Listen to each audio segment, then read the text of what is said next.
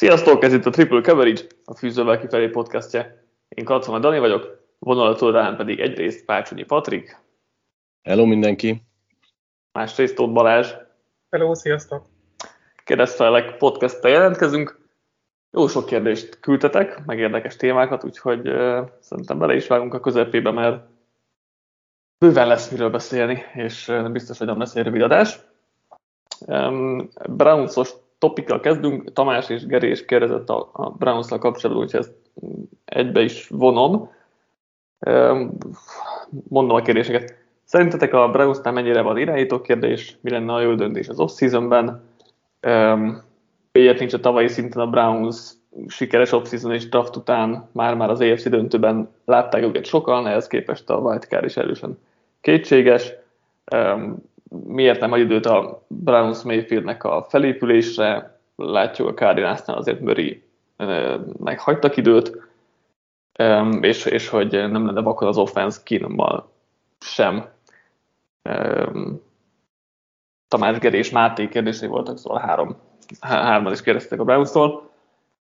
Patrik, mit gondolsz az elejéről az irányító kérdésről, és szerintem akkor egybe vonhatjuk azt azzal is, hogy, hogy miért nem hagynak időt Mayfieldnek a felépülésre, másrészt, hogy jövőre um, milyen, milyen döntés lesz a volt azonban vele kapcsolatban? Ez egy elég tricky question, szerintem, hogy mennyire van irányító kérdés, mert ugye most Mayfield ö, sérüléssel küzdik, és azért szerintem így a teljesítménye is kicsit becsapós, tehát ennél képes jobb játékra, mint amit most az elmúlt két fordulóban mondjuk láttuk tőlük.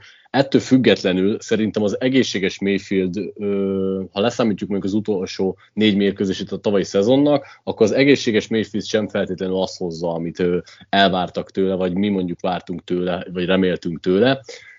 Én azt gondolom, hogy azért nagyon nehéz ez, mert Mayfield, amikor nem sérült, akkor nem játszik azért annyira borzasztóan rosszan, hogy érdemes legyen lecserélni, vagy le lehetne cserélni mondjuk egy irányítóra, aki biztos, hogy upgrade lenne hozzá képest. Ugyanakkor még ráadásul fiatal is, nem feltétlenül tartunk ott, hogy már el kell temetni, így nehéz szerintem azt mondani, hogy megérett egyértelműen a Browns arra, hogy lecserélje. Az a bajom ezzel, hogy megrekedhetnek egy ha, ha nem is egy Dalton skálán, egy régi Dalton skálán, de hogy mondjuk egy annak egy közelébe, ami nem feltétlenül jó, mert ö, azt azért látjuk, hogy Mayfieldnek vannak limitáltságai, nem nem feltétlenül tudja azt a játékot hozni, amit mondjuk az első pár mérkőzésén, és tovább görgetve egy kicsit a, a sérüléses dolgot, hogy miért nem adtak neki több időt a, a visszatérésre, vagy a gyógyulásra, szerintem azért nem hasonlítható feltétlenül össze a Kyler Murray szituációval, mert ott a Cardinals egyébként jobban megtehette, hogy mondjuk bebuk akár két-három mérkőzést, nem ez történt, de akár az is belefért volna nekik, hogy az összes meccsüket elbukják Colt mccoy és visszajön majd az egészséges Murray, és ugyanúgy ott vannak rájátszás helyen. A Browns ezt nem feltétlenül tehette meg, mert annyira nagyon nem állt jól már Mayfield sérülésekor sem. Tehát ö, nem kockáztathatták meg azt, hogy mondjuk kicsúszanak. Most ez egy másik kérdés, hogy mayfield sem sikerült nyerni, de ezt akkor még nem tudtuk. Tehát szerintem ez az oka annak, hogy nem feltétlenül ültetik le, vagy nem akarták leültetni, és egyébként mivel Mayfield is bizonyítani akart, ezért ő, valószínűleg ő sem volt annyira ö, érdekelt abban, hogy leüljön. Mielőtt Balázs átadom a talán nagyobb kérdésre a témát, én azt olvastam hogy a sérülés kapcsán, hogy, hogy az egy olyan sérülés, amit vagy megműtenek most, és akkor fix off, tehát, hogy, tehát ez pihentetésre ez nem javul, a válsérülés legalább a térde az lehet. De a válsérülésen azt olvastam, hogy az, az nem javulna pihentetéssel, tehát azt meg kell műteni, vagy most, vagy a szezon végén. Szerintem ez, nálam inkább ez az oka, hogyha ez, ez igaz, amit így mondanak, nyilván nem, nem vagyok orvos, és nem vizsgáltam meg mélyfélnek a vállát, de hogy szerintem inkább ez az oka ennek a résznek, és akkor Balázs a szót, hogy, hogy Mayfield jövőjével Browns irányító kérdése kapcsolatban mit, hogy vélekedsz? Szerintem igen, nagy kérdés itt az off-seasonban, hogy mit kezdenek ezzel Clevelandbe, mert van, van irányító kérdés. Tehát nem hozza a Mayfield azt a játékot, amikor kérdés nélkül hosszabbítanál vele, de amit mondott Patrik is, hogy ez az irányító kálváriában most visszaesni, meg nagyon nagy rizikó, főleg úgy, hogy Clevelandbe tudtuk, hogy az elmúlt, nem tudom én, 10, 10 évbe kezdett 30 irányító Mayfield előtt, tehát ahhoz, azokhoz képest nyilván Mayfield a legjobb, de lehet, hogy ő sem jobb egy közepesnél picivel jobb, ezt, ezt ugye nehéz eldönteni. Az a fajta játékos, akivel tudsz győzni, hogyha minden fasz a körülötte. de hogyha ha vannak már a keretnek hiányosságai, akkor nem biztos, hogy ő előre fogja lendíteni a csapatot. De igen, ez a középszer irányító is akár Super Bowl érhet, hogyha olyan melletted a keret. Szóval érdekes, hogy melyik mellett döntenek.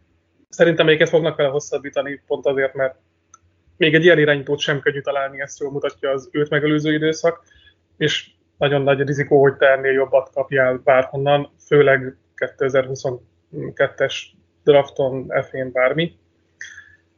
Jövőre még ugye 5. éves opcióval játszani fog, tehát az... Ja, még, akkor, mert akkor még, még főleg van egy éve, igen. De mondjuk szoktak már ilyen korban hozzászabadítani ezekkel az irányítókkal.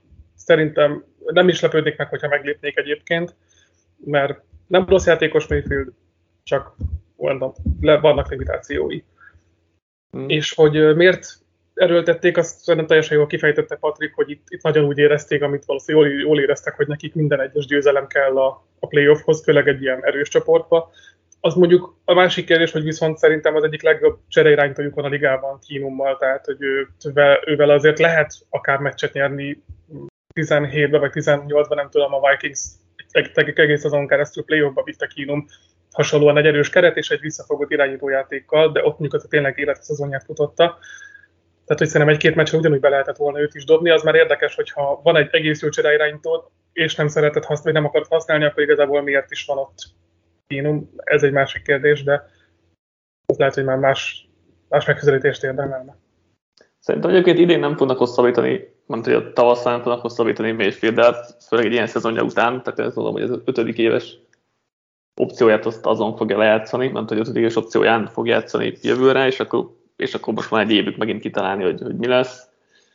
Egyébként, bocs, hogy közbevágok, de lehet, hogy pont, hogy most érné meg nekik hosszabbítani, mert most nem tudna annyit elkérni Mayfield, és persze ebben benne van a kockázat, hogy mi van, hogyha még tovább romlik esetleg a teljesítmény, meg hasonló, de mi vagy, hogy jövőre meg egészségesen fut egy olyan évet, hogy elkérhet mondjuk évi, nem tudom, 8 millióval többet, most csak mondtam valamit. Én nem bízok most, tehát én most nem bíznék annyira Mayfieldben, én tudom, hogy sérült éve volt, stb., de hogy én nem, nem mernék most neki. És általában én, én, én mellett áll vagyok, ugye, hogy hamar hosszabbítsunk, de, de most Mayfieldnél pont nem látom azt, hogy rámerném bízni.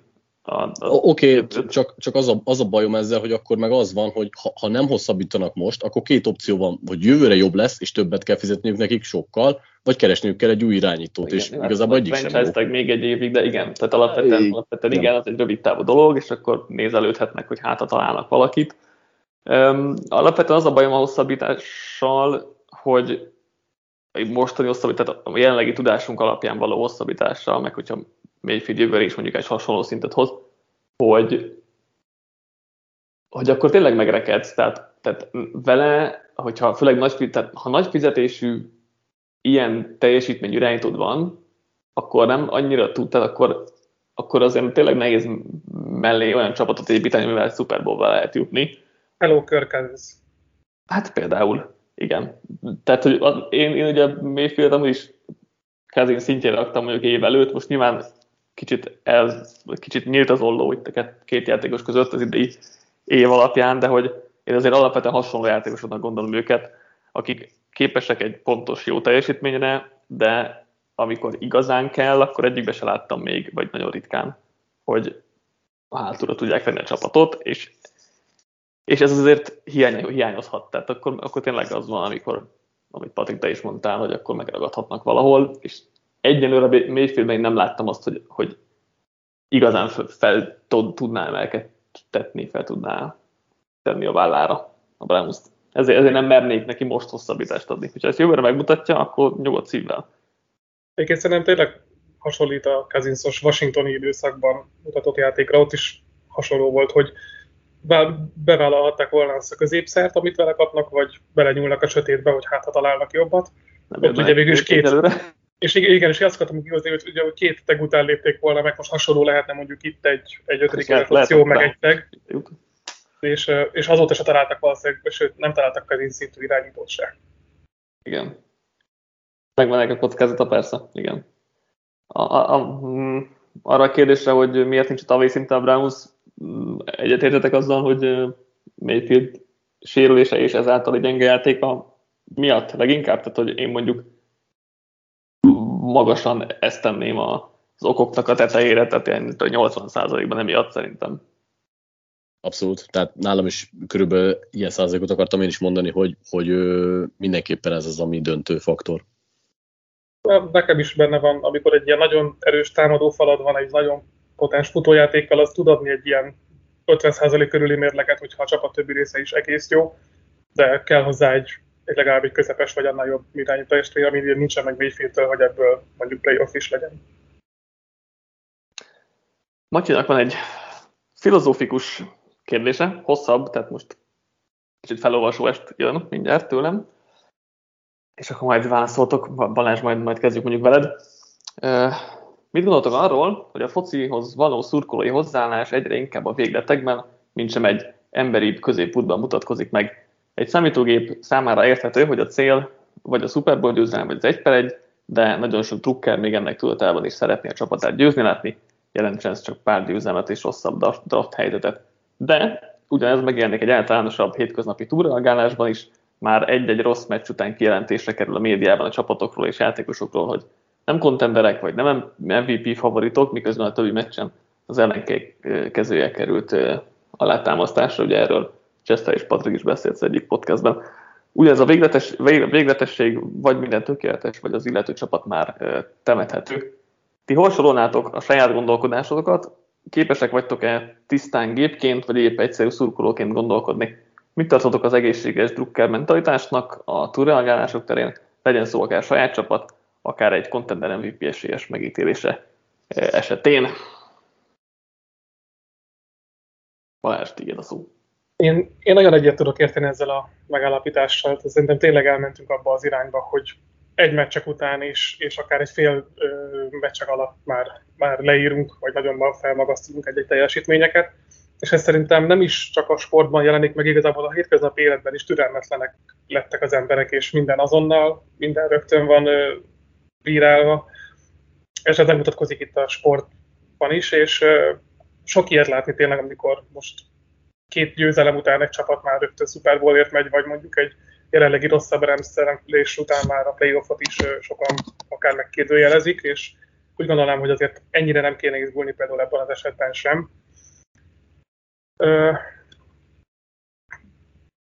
A, a saját hozzáállás, én próbálok, próbálok egy kicsit mindig földön maradni, most a saját csapatomhoz adna alapvetően okot rá, hogy nagyon magasak legyenek az elvárásaim, alapvetően amikor meg kell nyilatkozni róluk is, inkább azt szoktam mondani, hogy nem gondolom, vagy nem, nem látom a playoffban végigmenni a Packers-t, pont azért, mert most, most inkább egy jó szériában vannak, és nem hiszem, hogy ezt egy egész szezonon keresztül végig fent lehet tartani, némi túlteljesítéssel is, szóval én próbálom, próbálom magam tudatosan ennek ellenkezőjére motiválni, hogy ne próbáljak meg pár jó meccs után rögtön túlmagasztalni dolgokat melyik részére nem válaszoltam még? Mert Na, nagyjából, az... nagyjából jó vagyunk, menjünk szerintem. Jó, uh, körbe. Patrik, rólad az a benyomásom, vagy szerintem a legtöbb benyomás, hogy, hogy a kivárós oldal felé húzol leginkább. A, abszolút, csak gyorsan reagálok még arra, amit a uh-huh. Balázs az elején mondott, hogy általánosságban is az emberek képesek a szélsőséges gondolkodások felé hajlani, viszont ami miatt még úgy látjuk, hogy nagyon-nagyon elindult ebbe az irányba minden szurkoló, az az, hogy minden platformon most már ki tudjuk nyilatkoztatni magunkat, akár rögtön, és ez, ez nem volt mindig így. Tehát most már tényleg dob egy rossz passz Stafford, és Józsi följön, beírja a, a chatbe, hogy hát ez a rem szar, el lehet temetni őket, mehet aludni mindenki, és kiestek csába. Már, már elnézést. Régen ez nem volt így, hanem végignézte a meccset mindenki, aztán utána esetleg megbeszélték, hogy ne, ez nem volt annyira jó, sokkal objektívabban, mint mondjuk ott a mérkőzés hevébe kitárgyalva rögtön egy-egy rossz mozdulatnál, vagy akár az se volt meg, hogy minden meccs után lehet, hogy csak nem tudom, három-négy meccsenként ültek le az emberek, és beszélték át a dolgokat. Most nyilván túlzok, mert azért ez már inkább tíz éve volt, mint mondjuk kettő, de hogy kicsit így szerintem gerjesztjük egymást is, amikor valaki beír valamit, arra reagál, és akkor vagy eltemetünk, vagy gyorsan példaszára emelünk csapatokat, én úgy gondolom, hogy annak ellenére, hogy hajlamos vagyok túlreagálni én is dolgokat néha, és mondok olyanokat, amik, amik a pillanat hevében vannak, vagy, vagy egy kicsit elvisz úgymond a szurkolói mentalitás, alapvetően inkább tartozom az objektívabb és a nyugodtabb, tárgyilagosabban megközelítők táborába, és nekem mindig kell egy húzamosabb idő azért ahhoz, hogy megbizonyosodjak valakinek a rossz játékáról, vagy egy, egy-egy csapat jó teljesítményéről.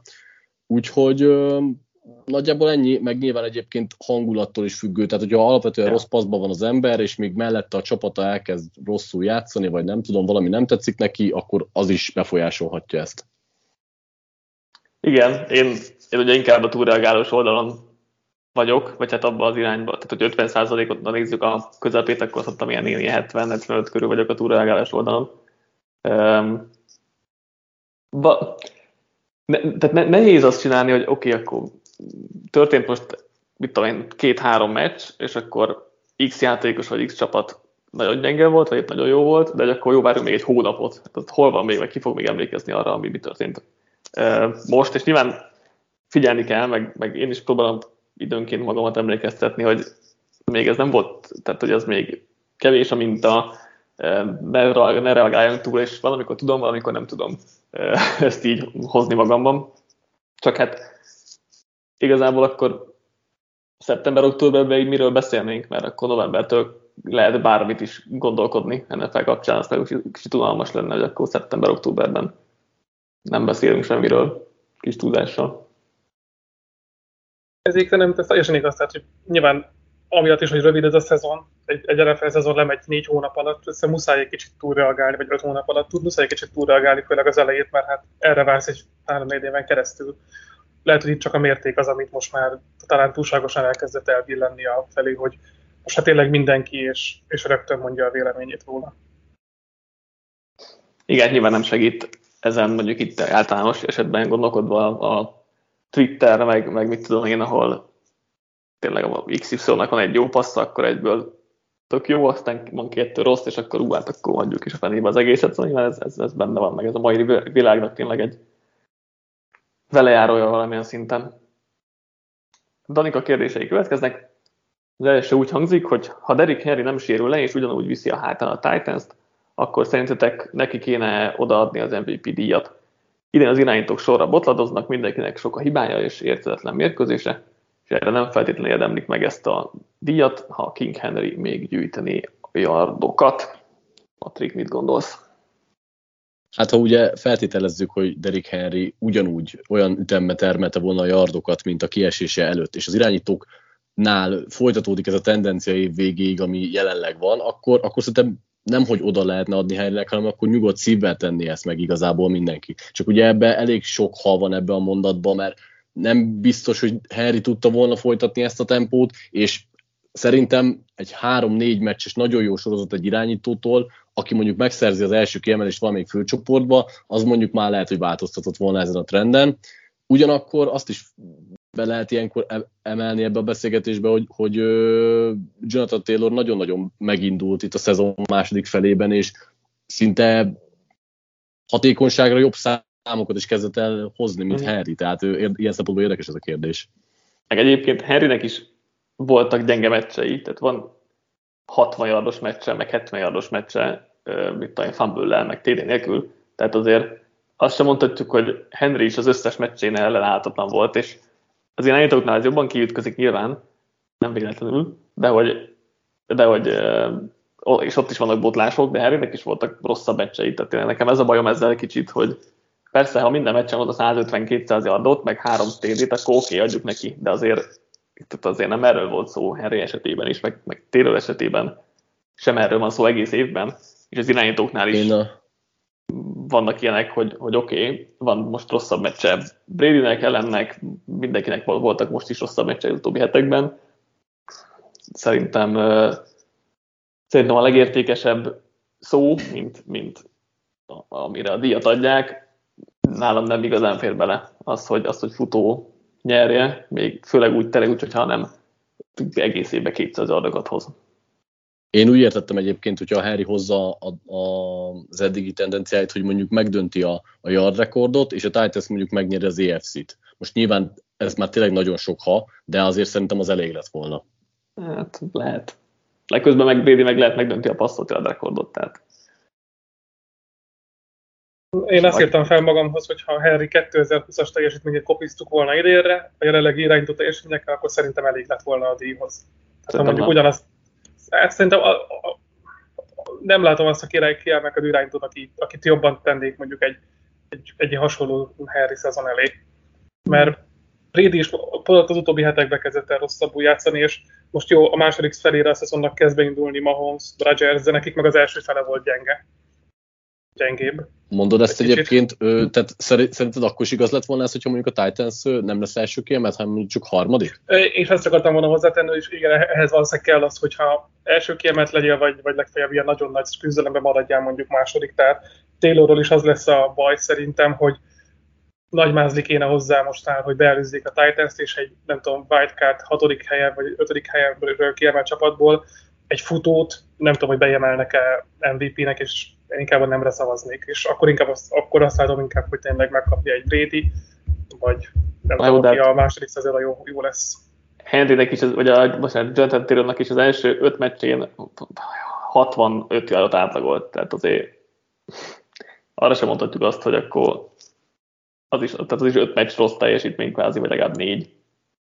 Hát igen, és aki kell hozzá, hogy MVP legyen, hogy az utolsó másfél hónapban legyen igazán jó. Tehát az, hát az általában úgy szokott lenni, hogy a, egy kicsit kell, kicsit elfelejtjük ezt azon első felét. Ez akár kedvezhet egyébként Mahomesnak, vagy, vagy mondjuk Rodgersnek. Most ha nem kéne, inkább őket mondanám egyébként favoritnak, mint mondjuk Brady. Hmm. Szerintem most nagyon nincsen favorit, most majd meglátjuk. Hát, még, még egy hónap, vagy másfél hónap majdnem majd akkor fog úgyis, tehát aki most itt jól teljesít, az lesz szerintem ebben a pillanatban. Most indul az MVP verseny. Mondani, jót mondani, de most nem lehet jót mondani MVP-re egyébként. Következő kérdés. Mi lehet az oka idén annak, hogy az EFC-ben az EFC olyan, mint egy hullámvasút, és a csapatok két-három hét alatt a mennyet és a poklot is meggerják. Elhisztük egyikről a másikról, hogy ők a konferencia elit, aztán egy érthetetlen produktum. Balázs, valami okosság erre? annyit írtam fel, hogy szűkült az olló szerintem a kiemelkedő és a középszerű csapatok között egy picit az idei szezonra. A, a korábban nagyon-nagyon jónak gondolt Baltimore Chiefs egy picit sebezhetőbb az idei szezonban, és mondjuk egy Chargers, egy Bengals, akik inkább ebből a középmezőnyben voltak, meg tudtak egyet emelkedni. Nem, nem nagyon volt, aki a, a helyén maradt, főleg az, az elején, és ezáltal egyszerűen csak a két-három kiemelkedő és a nem tudom én, 6-7 közepes csapat helyett van most egy nagyon nagy massza 10 csapattal mondjuk, aki között az első meg a tizedik között is nagyon-nagyon pici a különbség, vagy legalábbis sokkal kisebb, mint tavaly. Ezért könnyebben kijöhetnek ezek, a mindenki ki tud kapni, meg inkább csak periódusai vannak csapatoknak. Szó szerint ugye ezt írtam be, hogy zárult az orró, mert a Bengals, a Chargers vagy akár a Titans kicsit feljebb emelkedett most hirtelen, ugyanakkor nincs olyan domináns csapat, mint mondjuk 3-4 éve a Pets vagy a, vagy a Chiefs az elmúlt években, mert visszaestek, illetve a Ravens is, úgyhogy nagyjából ugyanez az az érve, mint a Balázsnak.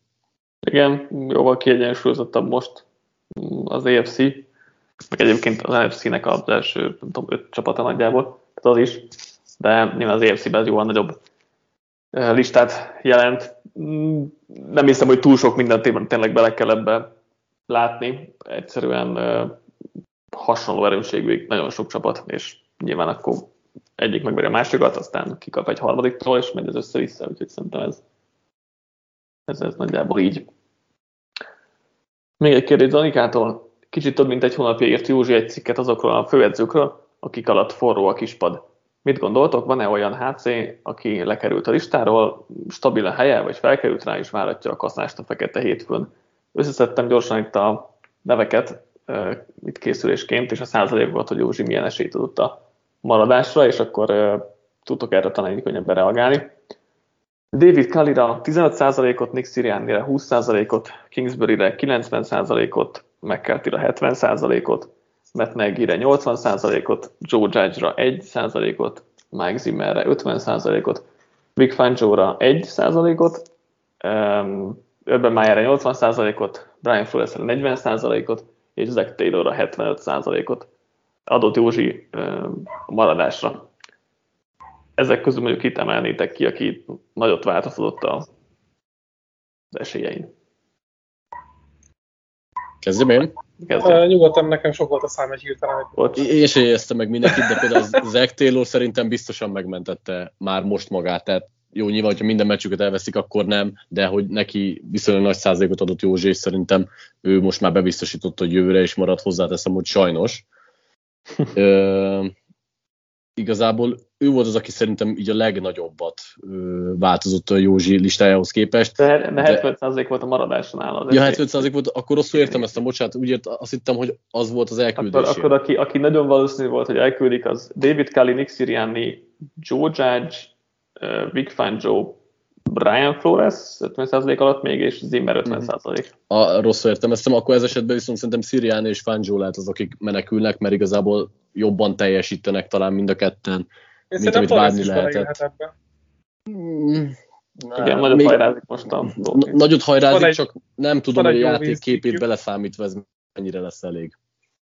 Hát én most pont a, a négy meccses győzelmi szériájuk, és hogy a következő menetrend is elég könnyűnek tűnik, vagy legalábbis még mindig vannak nyerhető meccseik. Itt, itt lehet, hogy a végén még azt kell nézegetni, hogy a Dolphins becsúszik-e ilyen nagyon suranó pályán a hetedik helyre, vagy, vagy pont nem, valószínűleg pont nem, de hogy ha már ilyen küzdelemben lesznek, akkor biztos nem küldik el Forrest. Ja, jó, elrontják a az Eagles draft pickjét. Igen, igen. Hát most még egy Jets, meg Giants, vagy uh, Houston, nem, Giants játszanak. Giants Giants van a következő kettő. Igen, Igen. igen.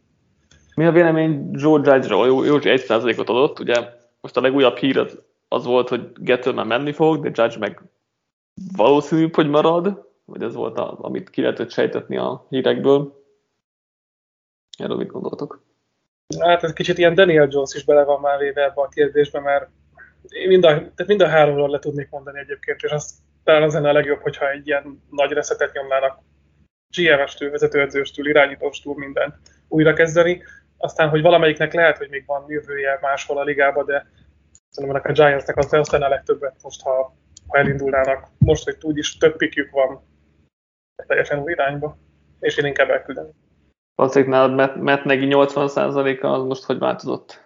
80% maradást volt a Józsi szerint akkor. Csökkent az esélye mindenképpen, most nem tudom, hogy nagyon sokat, de én 50% körülre tenném. Ö, az, az lehet a szerencséje talán, hogy, hogy azért itt a sérülésekkel is meggyújt a baj, tehát mond- hogy nem tudta beépíteni Fieldset, mert utána megsérült, és lehet, hogy ezen keresztül mentik talán a segéd, de neki azért még billegő. Tehát azért mondom, ilyen 50% körülre tenném, ha rajtam múlna, én már kitenném, kitettem volna őt, vagy már kitenném most, de lehetséges, hogy marad. Bocsánat. Mondjad, hogy már akartam még húzni, hogy még Zimmerre azt hiszem 50%-ot hallottam. Igen, de róla lesz Most kérdés később, róla lesz kérdés, kérdés Jó, később, jó. úgyhogy talán azért nem. Viszont akkor már Balázs Meyer 80% maradásáról mi az vélemény? Az a baj, hogy igen, tehát hogy szerintem is maradni fog.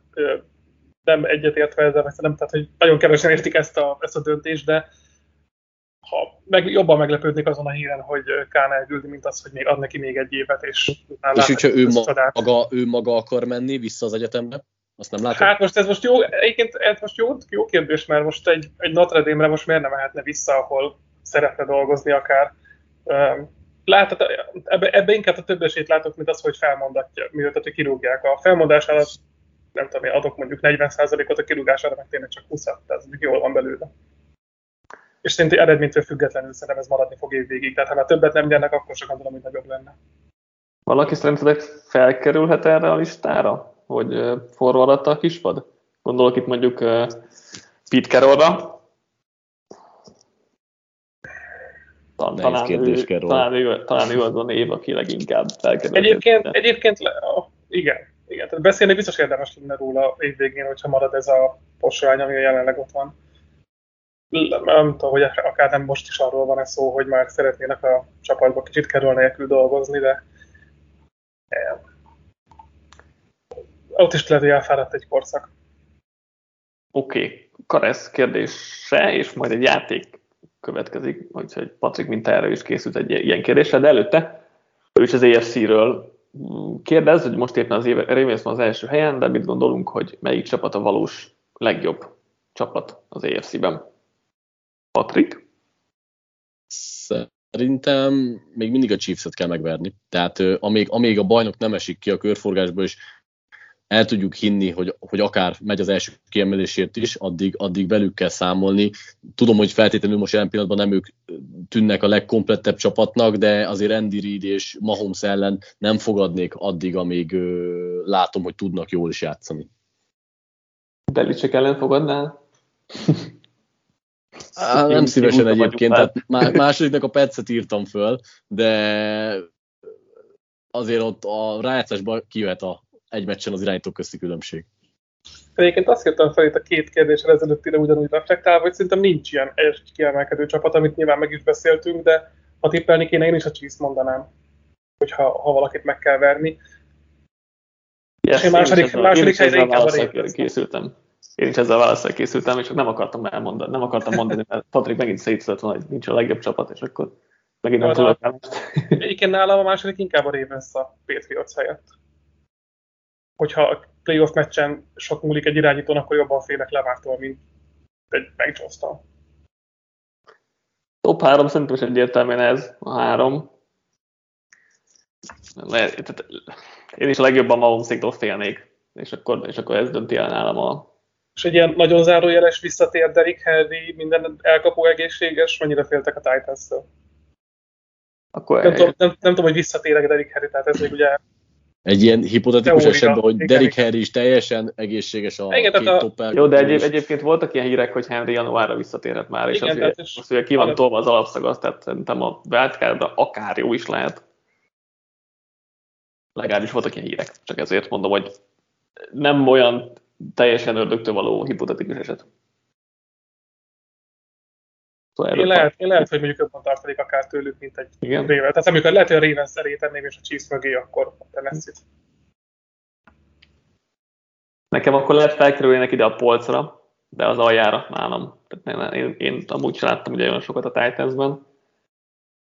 Szerintem a legét is teljesítettek még így is, tehát mint hogy ezzel a, a, az állományjal, amikor voltak. Én, én, én még mindig Mahomes-tól félnék a legjobban. Egyetértek, én is fölhelyezném őket a polcra, de a végére.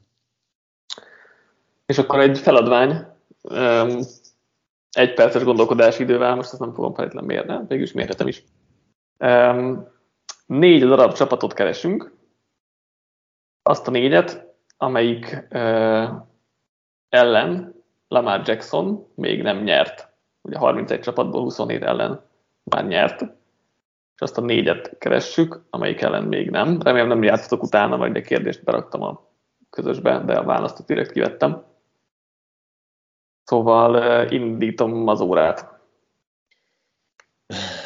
Ö, én, én, valamelyik meccsük, én valamelyik meccsükön láttam, hogy, hogy melyik csoporta játszanak, most először, és nyilván ellenük nincs meg akkor, még aki a visszamaradók ellen, csak tudnám melyik volt az a csoport, és kik a visszamaradó uh, csapat. NFC North-tal játszanak. Aha, aha, a, a, igen, a igen, a bengals is, meg a, meg a ravens is játszott, igen, igen. Az a lehet. Is. És szerintem a, a Green Bay pont az egyik egyébként, aki ellen még talán nem az járt. simán benne van, hát mert nem játszottak, mert ugye a lions játszottak idén, meg játszottak a... Packers ravens még előtt. A, a, a bears Ugye a Bears kikapott, nem? Mi volt? Ott most nyertek. 15 másodperc, de kitolom még egy fél perccel. A Packers az biztos, hogy jó szerintem, meg szerintem abból a csoportból még valaki. Talán Hát inkább Vikings-t mondanám. Ja, várjuk, várjuk, az érvényes, hogy a Bears ellen nem játszott, mert nem ő volt a kezdő. Tehát akkor az lehet. Ja, igaz. Tehát akkor a Bears az, az is jó. Nem tudom, hogy csoportból van-e még bárki akivel nem játszott, a Lions ugye verték. Annyi segítség, hogy két, két csapat van, amelyik ellen nem játszott, és kettő, akivel játszott, de nem nyert. De a nem játszott, abba beletartozik a Bears, hogy nem lépett pályára, vajon? Elfogadom a tippet, igen. Tehát igen, tehát beletartozott, nem, nem erősítettétek meg, de elfogadom. Szóval a Bears és a Packers is jó tipp. Most azt kell megállni, hogy melyik kettő ellen nem nyert. Fogalmam nincs.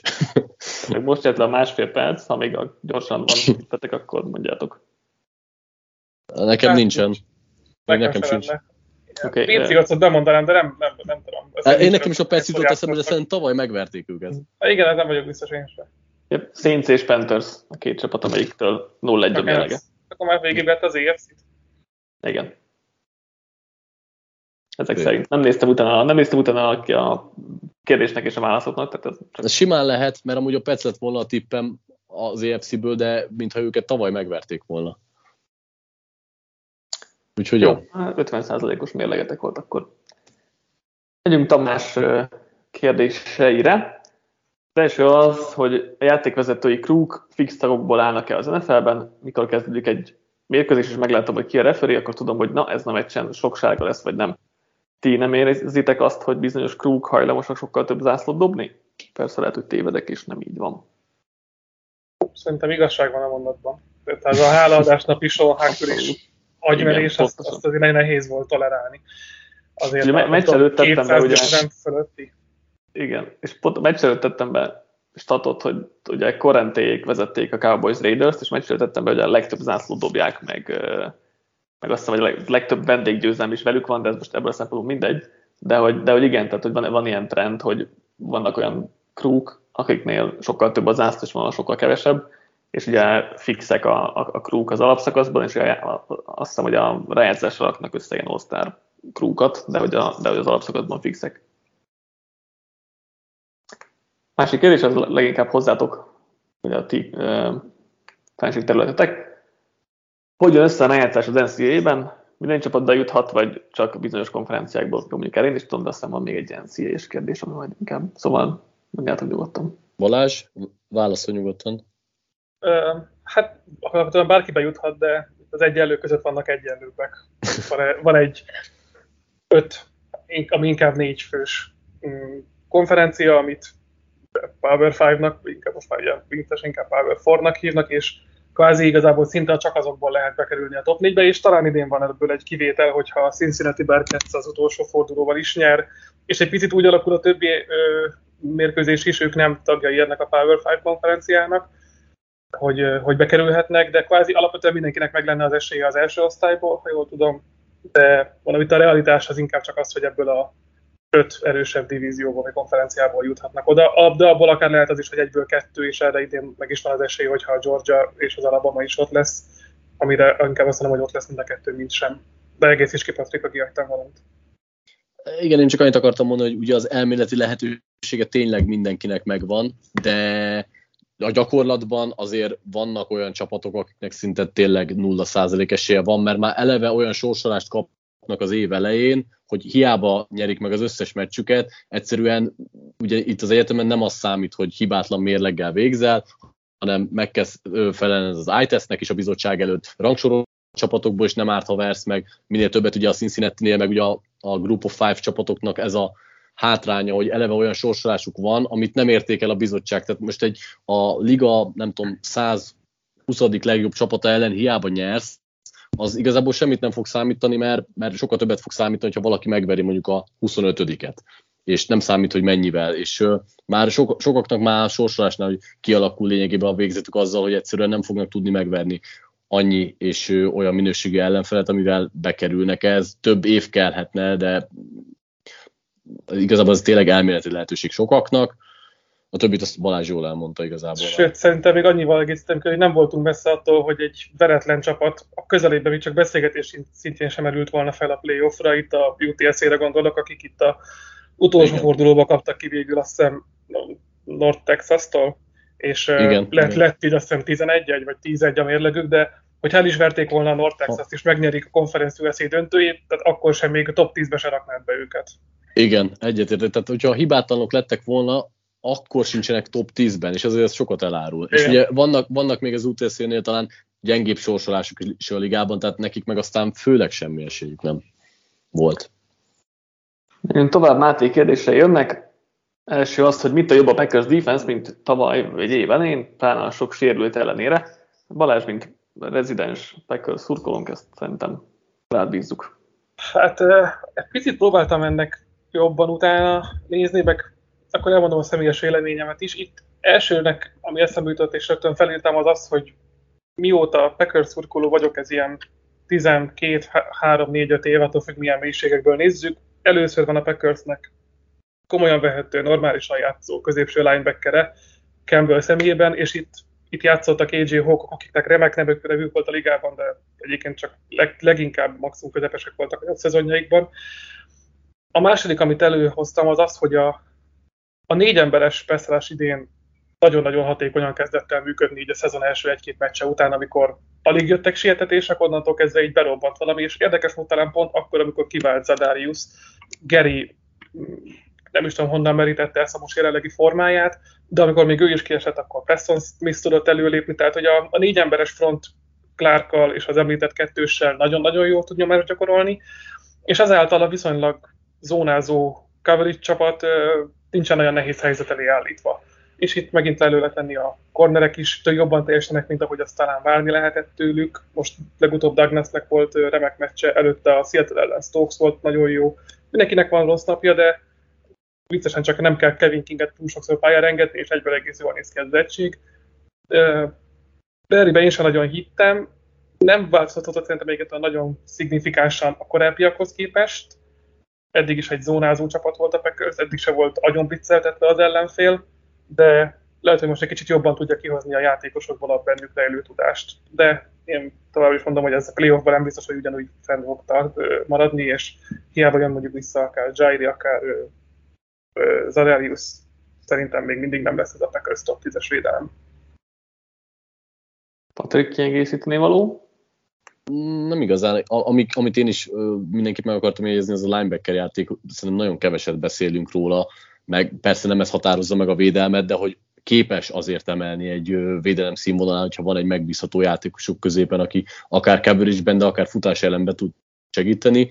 De szerintem mindennek alapja egyébként a defensive front, hogy ott, hogyha viszonylag kevés játékkal meg tudod csinálni a siettetéseket, amit most a Packers meg tud csinálni, akkor valamennyire sikeres lehetsz. Igen, de volt Campbell-t én is ki akartam a védelem közepéről, akit szerintem hát a legfontosabb újítás ebben a védelemben. Személyileg legalábbis nyilvánvalóan. Azt akartam, vagy azon gondolkodtam el, hogy lehet, hogy a packers nem volt, vagy túl könnyű volt a sorsolás, és azért néz ki ilyen jól a védelem, de hát utóbbi hetekben azért Rams Vikings, Chiefs, Cardinals, tehát azért az egy jó sorozat volt, előtte nem volt valóban sok erős ellenfelük, de itt a végén meg, meg igen, és itt, itt teljesítettük talán legjobban, vagy hát legalább olyan jó, mint az év elején, szóval még erre sem lehet igazán fogni. Nagyon sokkal okosabbat nem tudok hozzátenni, mint amit Balázs már elmondott. Következő kérdés Mátétól. Arra szólnak a hírek, hogy Jimmy G-t eladásra készíti elő a 49ers. Kinek kérheti meg érte cserélni? lehet-e ő megoldás a Saintsnek jövőre mondjuk? Patrik? Hát, hogyha rossz meg akarok lenni, akkor a Brankos fog lecsapni valószínűleg Jimmy g mert szeretik az ilyen képességű irányítókat. Ugye, ugyebár ö, hát, hogy, hogy kinek érheti meg érte cserélni, az én véleményem az, hogy senkinek nem érheti meg érte cserélni, mert akkor már tényleg bevállalok egy hasonló ö, lutrit a draftról, aki, akiben legalább bízok egy kicsit, mert szerintem Garoppolónál már láttuk azt, hogy nagyjából mit kaphatunk tőle. Ha valaki ennek ellenére úgy érzi, hogy tud belőle csinálni egy olyan game managert egy nagyon jó csapatba, hogy Super Bowl ránra menjen, vagy playoffért menjen, akkor hajrá. Hogy a szénszek megéri, hát ők, ők igazából beletartoznak abba, hogy nem, nem éri meg szerintem nekik sem, mert nem fog emelni a játékukon, és most a Saintsnél hiába van jó edzői gárda, alapvetően a skill pozíciós rangsor, vagy ö, szekció nem annyira erős, hogy elbírjon egy game manager irányítót, úgyhogy még ha el is, igazából ki adna bármit Jimmy Garoppoloért, bármi, most oké, okay, egy ötödik, hatodik körére elmehet valahova, de akkor az már jelzi azt, hogy mennyire ö, mennyire nagy szerepet szállnak, vagy mennyire vérmes ármai vannak annak a csapatnak, aki ezt adja érte. Lásd Brankos Bridgewater. Igen, lásd. én, én, én ezt írtam fel, hogy egy, hogy egy Brankos kettőnek megérheti Teddy kettőt csinálni belőle. És, és ez mindenféle poén nélkül. Tehát azért látjuk, hogy Teddy is jobb, mint Luck, vagy a Locke a, a csapatban. Nem mondom, hogy ez jó döntés bárki részéről, de én látom, hogy valaki meglépi ilyet. A Saints pont nem gondolnám, hogy belelépnek, mert akkor inkább kezdetik Taysom hill egy szezonon keresztül. Szerintem Sean Payton felvágja az erejét, hogyha egy ennyire korlátozott lehetőségekkel rendelkező irányítót kell végignézni a szezonban, akkor inkább bevállalja csak, csak a bulit dolgot, és megyünk, akivel tudunk. Hozunk két UDF-hát, meg, meg Taysom Hill-t, és akkor rock and roll. De, de egyébként azt nem mondom, hogy nem lesz olyan csapat, akinek, akinek mondjuk nem lesz még egy, egy ilyen szintűje sem, és rámennek erre a konzervatív megoldásra, mint idén a Denver Teddyvel, és nem tudom, most nem is tudom, nem tudok jó csapatot mondani, így előtt nincs előttem, de... Steelers, Steelers ugrott be nekem. Na, egyébként például teljesen igen, hasonló erős védelemben, egyébként egy nagyon-nagyon jó skill személyzettel, bennél kevesebbet úgyse tud letenni, úgyhogy lehet, hogy csak emelne az offenzem. Ez biztos, hogy, hogy csak emelni lehet ez az offenzet. Igen, szóval hát leginkább senkinek, főleg ezzel a fizetéssel, tehát, tehát még, ha, még ha kivágják és szabadon lehet igazolni, akkor még jobban látom, hogy akár egy, akár egy Saints, akár egy, egy Washington. Hát akkor biztos, hogy kezdőnek is elviszi valaki, tehát akkor a kérdés nélkül. Hogyha Igen. te adsz neki szerződést és tárgyalsz vele. Igen, nekem a Steelers ugrott be, mint amelyik legjobban láttam, azért elég hátul lesznek az a sorrendben, mint a Washington is, hogyha bejutnak végül. De tehát onnan azért nehezebb irányított, mondjuk idén meg akár lehet is, akár onnan is, szóval nem feltétlen, de, de a Steelersben látom ezt a lehetőséget. Akinek nem jut első körben, akár hátsó félben egy normálisabbnak mondható tehetség, az, az amúgy jó, jó lépés lehet egy ilyen egy évre. Hát igen, de mondjuk ezt szerintem inkább előtte fogják meglépni. Hát igen. Menjünk tovább. McCarthy vagy Moore érdeme inkább a Cowboys idei jó szereplése. Kirúgnátok-e McCarthy-t, hogy megtartsátok Moore-t főedzőként? Fülöttek már be csapatok fiatal támadó koordinátorok házon belül előléptetésével, Hello Freddy Kitchens. Közben McCarthy keze nyoma nem csak az offenzen érződik, de jó szemmel nyúlt a korábbi, vagy a többi csapat részhez is tartása is lett alatta a Cowboysnak. Mit gondolsz erről, Balázs? Igen, ez egy botrányosan nehéz kérdés, mert tényleg valahogy, valahogy én, se, én, én nem hiszem McCarthy-ban, hiszen hosszú ideig csodálhattam a munkásságát éjszakon, de egyébként jó tett a Cowboysnak a kinevezése, és nyilván ezt, ezt kell eldönteni, hogy mennyire az ő kinevezése, és mennyire az, hogy Kellen Moore ennyire, ennyire jó munkát végez a támadósorra, ami azért pont most kezdett egy picit döcögni, de egyébként, egyébként nem, nem tudom, hogy lehet egy jó választ adni rá, vagy, tehát hogy ez lehet, hogy csak házon belül a nagyon insiderek tudják megmondani, hogy tényleg kinek van itt nagyobb érdeme. Nagyon nem akarnám elveszteni egyébként Múrt, tehát hogyha választanom kell, és főleg az előélet miatt inkább azt mondanám, hogy meglépek egy ilyet, nem túl gyakran látottat, hogy azért rúgom ki a vezetőedzőt, hogy felemeljem az OC-mat. De, de egyébként most az igaz, hogy, hogy McCarthy egyébként nem végez szerintem szervezetileg rossz munkát. Tehát ő egy pont HC munkát lát el, keretmenedzsmenttel át, átfogja a csapatrészeket, még hogyha nem is miatta megy a, az offense. Patrik? Abszolút egyetértek, igazából nem is tudok semmit hozzáfűzni, tehát nyilván mm. akkor rúgnám ki, tehát hogyha ha Moore tudtam csak megtartani kirúgom mccarthy akkor megtenném, mert Moore egy értékesebb és egy innovatívabb ember, és neki van, vagy rá van nagyobb szükség a szervezetnek, de mccarthy szerintem része van abban, hogy a Cowboys jól szerepel, mert persze az offense a, a remeklése az, az Moore-nak az érdeme ő legnagyobb részben, de ettől függetlenül nem csak ez járult hozzá szerintem a Cowboys felemelkedéséhez, vagy jó teljesítményéhez, úgyhogy nehéz lenne a kérdés. Ja, egyébként még, hogy van, van még hozzáfűzni? Annyi talán, hogy, hogy ugyan meccsek közben nem annyira látjuk mccarthy a hozzáadott értékét, bár ugye egyébként meg negyedik kísérletekre meg elég jó, jó arányban rámegy, meg azt jól csinálja, még ha nem is nagyon jöttek be ezek annyira az utóbbi időben. De hogy, hogy igen, tehát az elég jó stábot rakott össze, a védőkoordinátor, Dan Quinn is bevált, special teamben is John Fassel nagyon jó de, de én is a, a felé hajlok tényleg, hogyha múlt valaki elvinné főedzőnek, és tudom hogy, tudom, hogy valaki elviszi, mert már tettek neki ajánlatot, hogy mit tudom én, akkor valószínűleg én is inkább őt szeretném megtartani. Egyébként én erre még gondoltam egy ilyen megúszós megoldást, hogy megpróbálnám mccarthy megbeszélni, hogy lépjen át egy ilyen Jaguars-os Kaflini pozícióba, hogy egy szervezeti kultúráért hmm. felelős ember lesz. Kvázi előlépteted, egy picit burkoltan, a szervezeten belül hagyod, és, mm. és Moore kinevezett vezetőedzőnek úgy, hogy közben McCarthy maradjon az épületen belül. Nyilván ez egy ilyen kiskapuk találása, meg nem, nem, hisz, nem hiszem, hogy McCarthy-nak tetszen az ötlet, de törekedni meg lehetne talán, legalább egy próbát megérni. Nem, nem rossz ötlet, nem tudom, mennyire tetszene, igen, mccarthy Geri kérdései következnek, lesz egy pár is, több, több is érdekes közülük. Formaidőzítés az első téma. Beszéltünk, beszéltetek róla a legutóbb, azt hiszem a Packers és a, a Tampa kapcsán, és érintőlegesen, hogy a Packersnél az volt a gondolat, hogy a mostani jó forma lehet, hogy korai, míg a Tampánál lehet, hogy januárra élesednek majd. Melyik csapatoknál lehet szó még erről, ahol ez is lehet az oka az aktuális jó vagy rossz szereplésnek. Patrik, ugye veled beszéltünk erről a hétfői podcastben, úgyhogy Balázs kérdezem először. Teljesen jó példákat hozott. Lehet, hogy a Packersnél is túl korán jött ez a jó széria akár a Chiefsnél is. Szerintem most pont ők egy felfelé velőbe vannak, még ha nem is érték el a tetejét.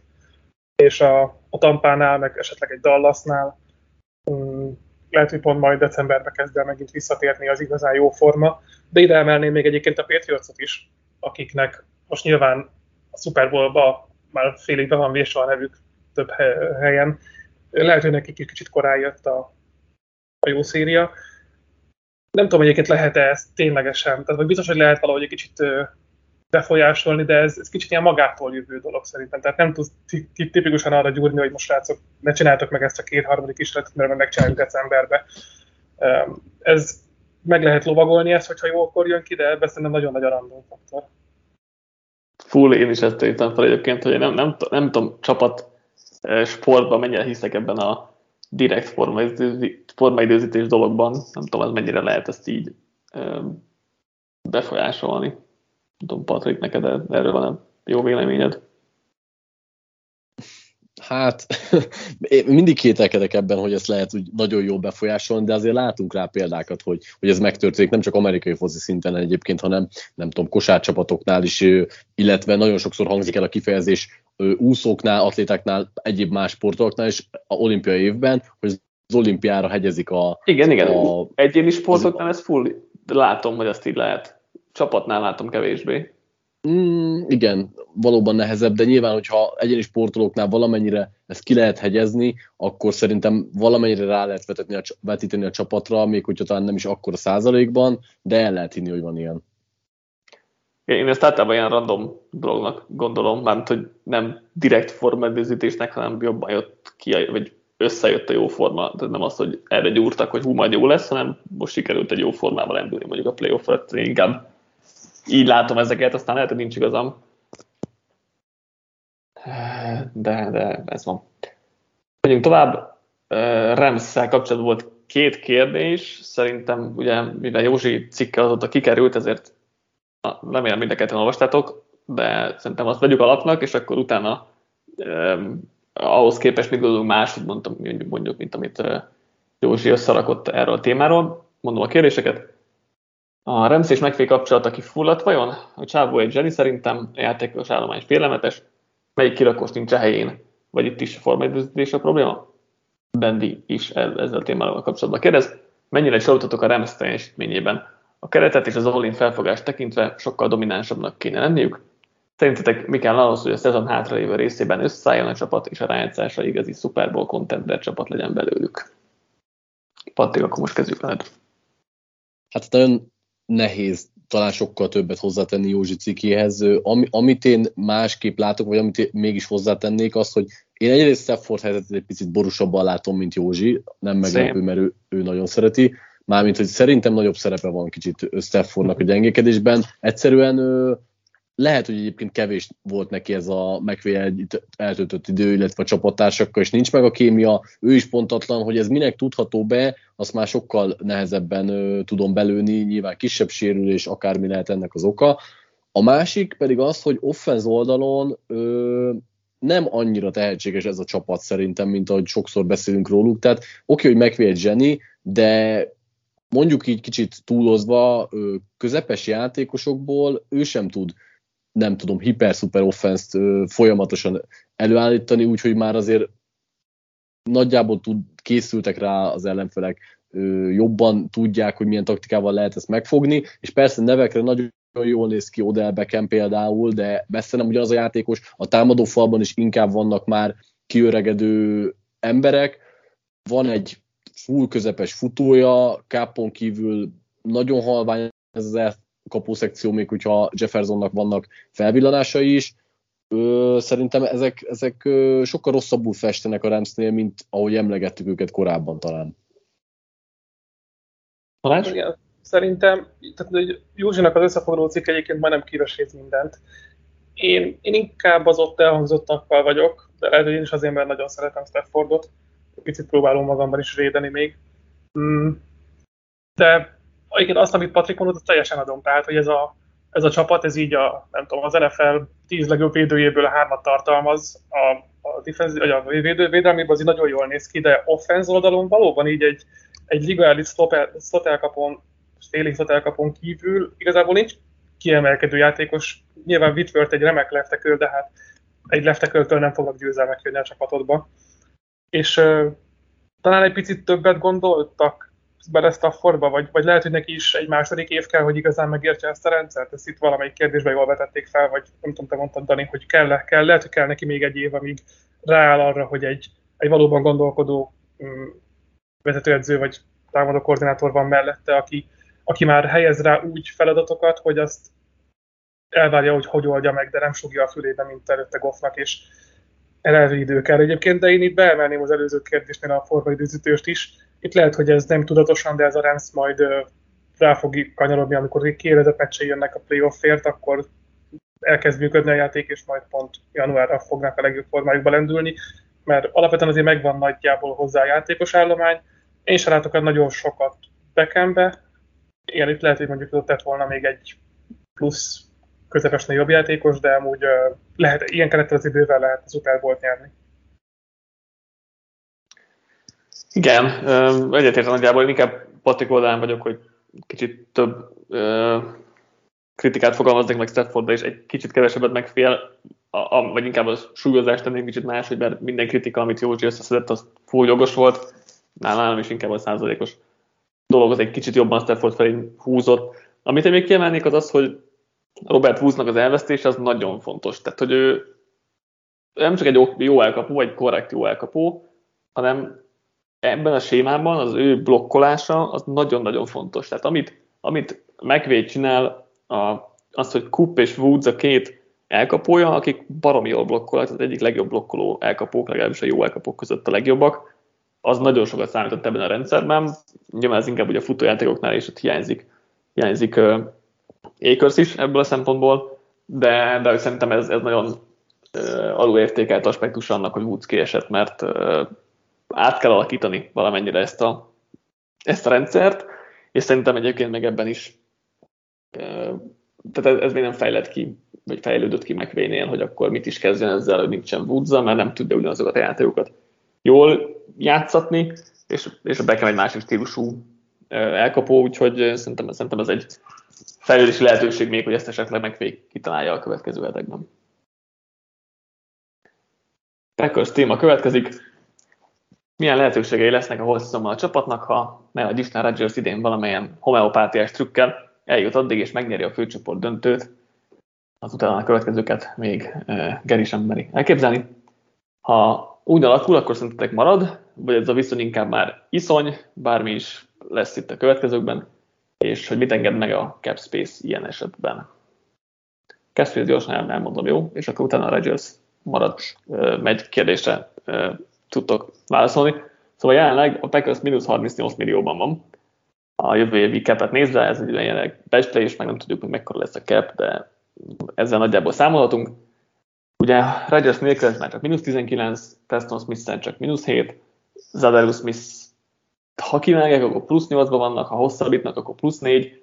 Nincs olyan sok mozgástér igazolása, lehet nyilván átalakítani pár szerződést, hosszabbítani pár játékosra, de tehát nagyon nagy összegeket nehéz lesz felszabadítani áldozatok nélkül, úgyhogy én nem gondolkodnék a Packers szurkolók helyében nagy igazolásokra a, a piacon főleg egyébként Rodgers még marad is, akkor meg aztán pláne. Balázsokat megint neked testizáló kérdés, hogy látod itt a Packers, Rodgers viszonylatot a Holtzonra, meg a jövőre vonatkozólag? Én, én másik oldalról kezdtem először meg, hogy mi van akkor, ha marad a jazz, amit említettél, hogy mínusz 38 millióról indul a számláló, és a legnagyobb spórolási lehetőséget ugye akkor megtartjuk, és a két Smith kivágásával átalakításával is még mindig mínusz 10 áll a számláló, szóval itt úgy, hogy Baktiárinak most volt szerződése a nagyon sokat keresők közül, Kenny Clarknak nem olyan, hogy most kezdünk belelépni az igazán komolyabb éveibe, ilyen Billy Turnernek 3-4 milliókat lehet spórolni, mindezek mellett úgy, hogy Davante Adams free agent és nincsen szerződése, és jó esélye, ha nem marad a jazz, szintén szeretne elmenni, tehát ide láncolni mondjuk csak egy teggel lehetne.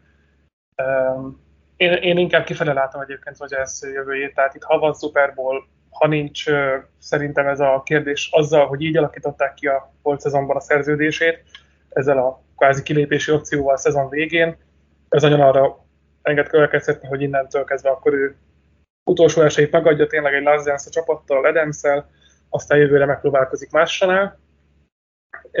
De valószínűleg nem nélküle is egy, egy olyan átmeneti évet kalkulálnék, mint ami jelenleg a Saintsnél van, hogy be fogják tudni nyilván lavírozni valahogy a caphez a, a keretet, pár hosszabbítással, átalakítással, egy-két kivágással, aztán egy ilyen szűk esztendő után lehet majd 23-ba ténylegesen komolyabban erősíteni, 22-ben meg egyébként teszem hozzá Rodgers nélkül amúgy is tök felesleges lenne, bármi Jordan love szép évek jönnek, úgyhogy az elsőt rosszul kell elkezdeni.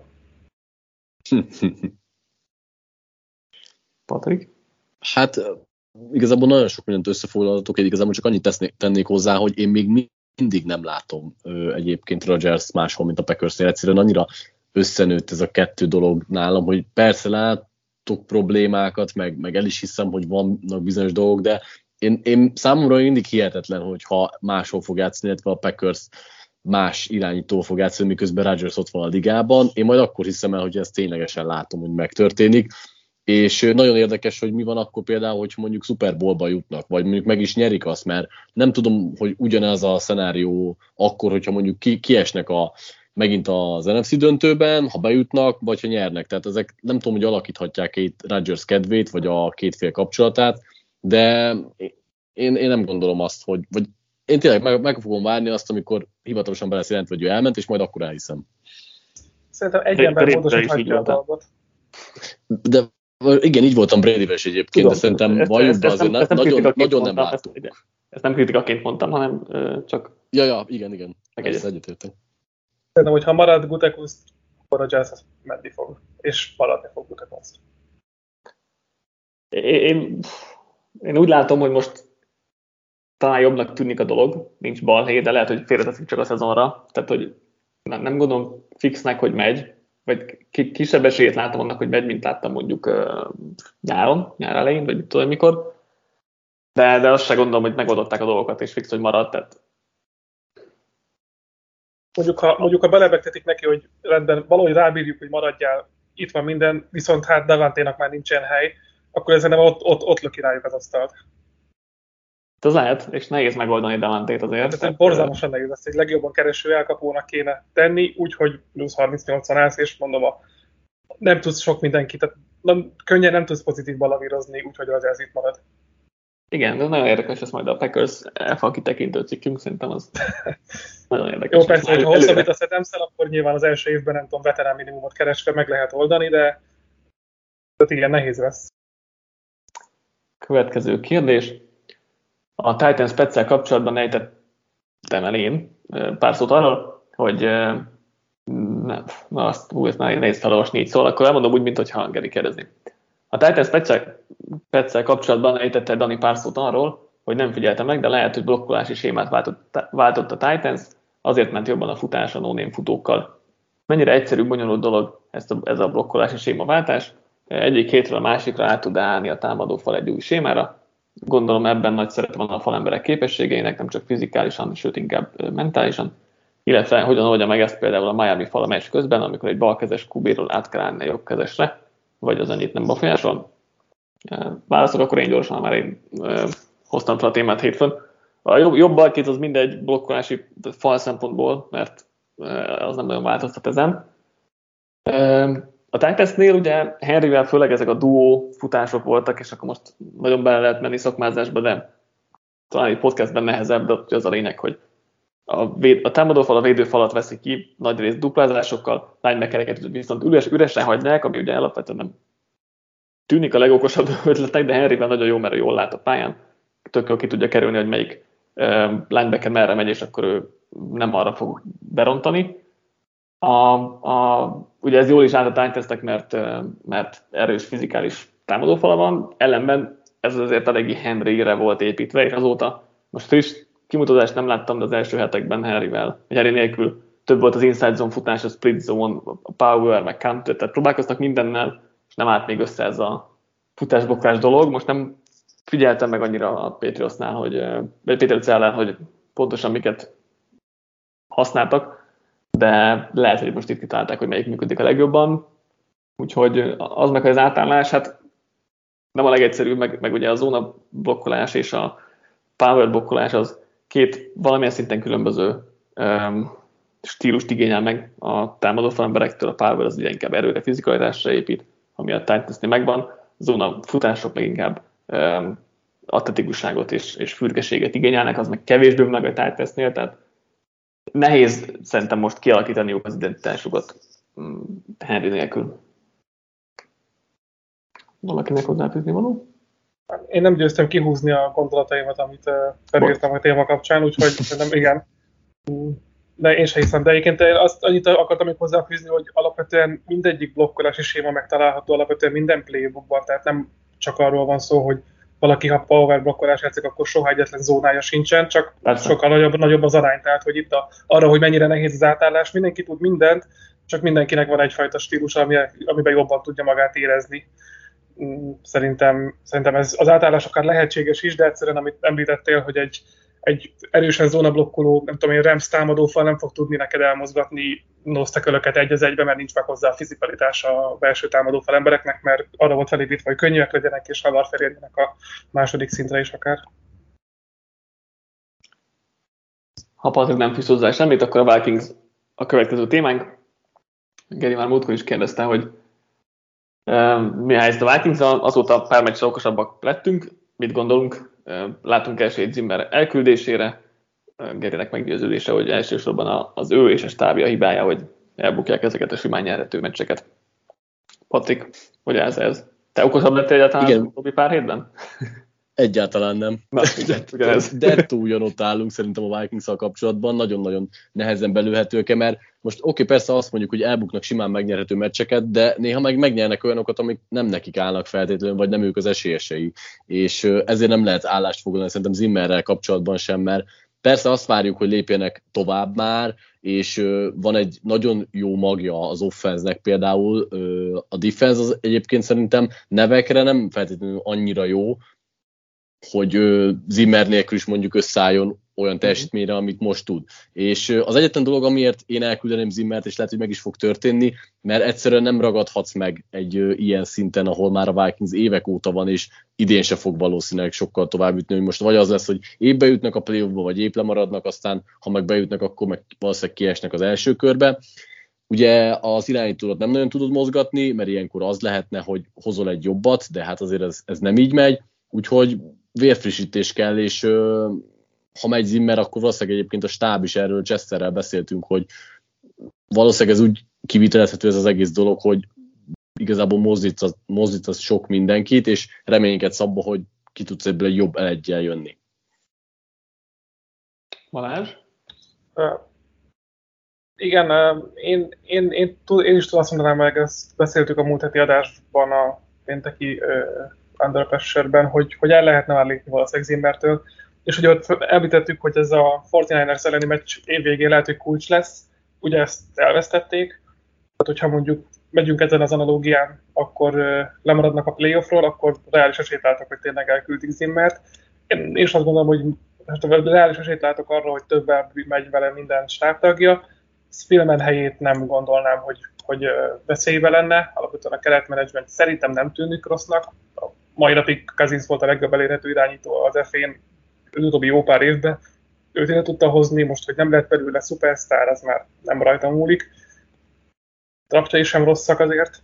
Tehát én azt mondom, hogy itt a general managerben nincs veszély, de, de alatt az Zimmernek most kezd forró lenni a talaj. Én sem okosabb a Vikings kapcsán, meg Zimmer kapcsán sem, tehát szerintem ugyanúgy ingázok, hogy el tudom képzelni, hogy elküldik, nem vagyok benne biztos, hogy jobban járnak vele, ha elküldik, mert hogy azt mondom, hogy valószínű, hogy rosszabb főedzőt találnak, nem biztos, de hogy nem, nem, való, tehát nem gondolom valószínűleg, hogy most egy húda jó főedzőt el tudnak csábítani. Az a baj, hogy szerintem jobban állna ennek az egész keretnek egy offense mind vezetőedző. Hát. Szerintem, szerintem jobb a, az offense állományuk, és emellé rosszul néz ki, hogy defense oldali a, a head coach. Ez lehet, ebben, ebben van, van valami. Gábor kérdése következik, ezt szerintem gyorsan meg fogom csak válaszolni.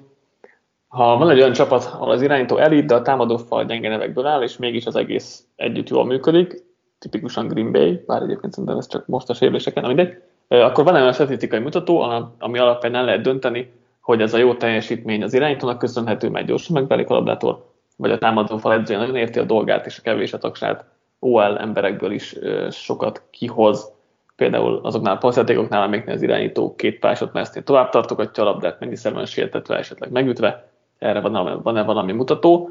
Igen, az ESPN-nek a pass block win rate az hasonló dolgot feszeget, ott két, két és fél másodpercben húzták meg a határt, ha nem bukod el a blokkodat, akkor az nyilván pozitív, ha ennyi időt elbukod, akkor rossz munkát végeztél, ha e- ezen túl bukod el, akkor nem, tehát akkor nem értékelnek negatívra. Nyilván a PFF-nek az értékelésében is benne van ez, amit nem láttunk konkrét a statisztikákban, de nekik is van ilyen win rate mutatójuk, csak ez, ez már nem elérhető még nekünk sem, de, de ott ezt bele, bele kalkulálják a, a számszerű értékelésükbe. Van-e hozzáfűzni valótok? Nincs? Akkor menjünk tovább Ákos kérdésére. Kicsit kuriózum topik, hogy ilyen még nem beszéltünk. Ákos a feleségével nézett meg egy mérkőzést, és a feleségét tette fel az alábbi kérdéseket, vagy hát tett fel kérdéseket a cheerleaderek, cheerleaderekkel kapcsolatban, amire Ákos sem tudott válaszolni. Az a kérdése, azok a kérdések, hogy ők is profik el, mint a játékosok, vagy ez csak egy mellékállás, hogyan kerül be valaki ide, van-e valami toborzás, bármiféle kritérium. neki az rémlik, hogy mintha tiltva lenne a játékosok és cheerleaderek közti kavarás, mi lehet ebben a büntetés.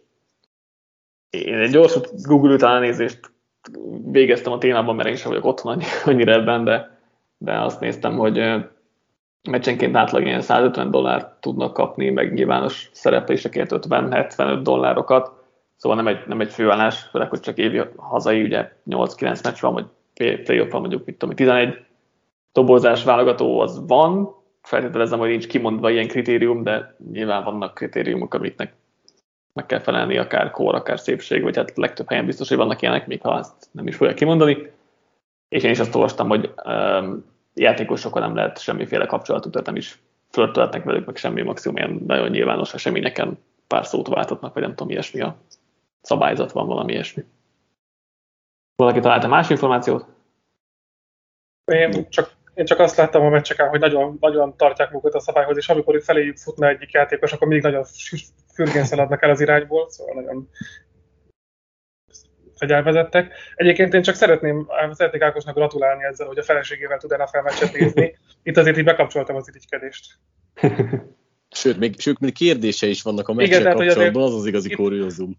Itt úgy gondolom, hogy jó választás született. Szép. Bendi kérdései következnek, ezek az utolsók, de van belőlük vagy hat, úgyhogy, úgyhogy még van témánk. Az első, az Jalen Hurtshez kapcsolódik, hasonló számokat hozott az első 15 kezdő meccsén, mint Lamar Jackson, és Lamart is sok kritika érte az első évében, másodikban viszont MVP lett. Szerintetek érdemes-e adni még egy évet Hurtsnek, vagy új irányító után kéne nézni? Ehhez a kérdéshez kapcsolódóan, ha új irányító mellett döntenek, ti az Eagles helyében inkább a drafton hoznátok valakit Hurts helyett, vagy trédálnétek egy veteránért? Patrik?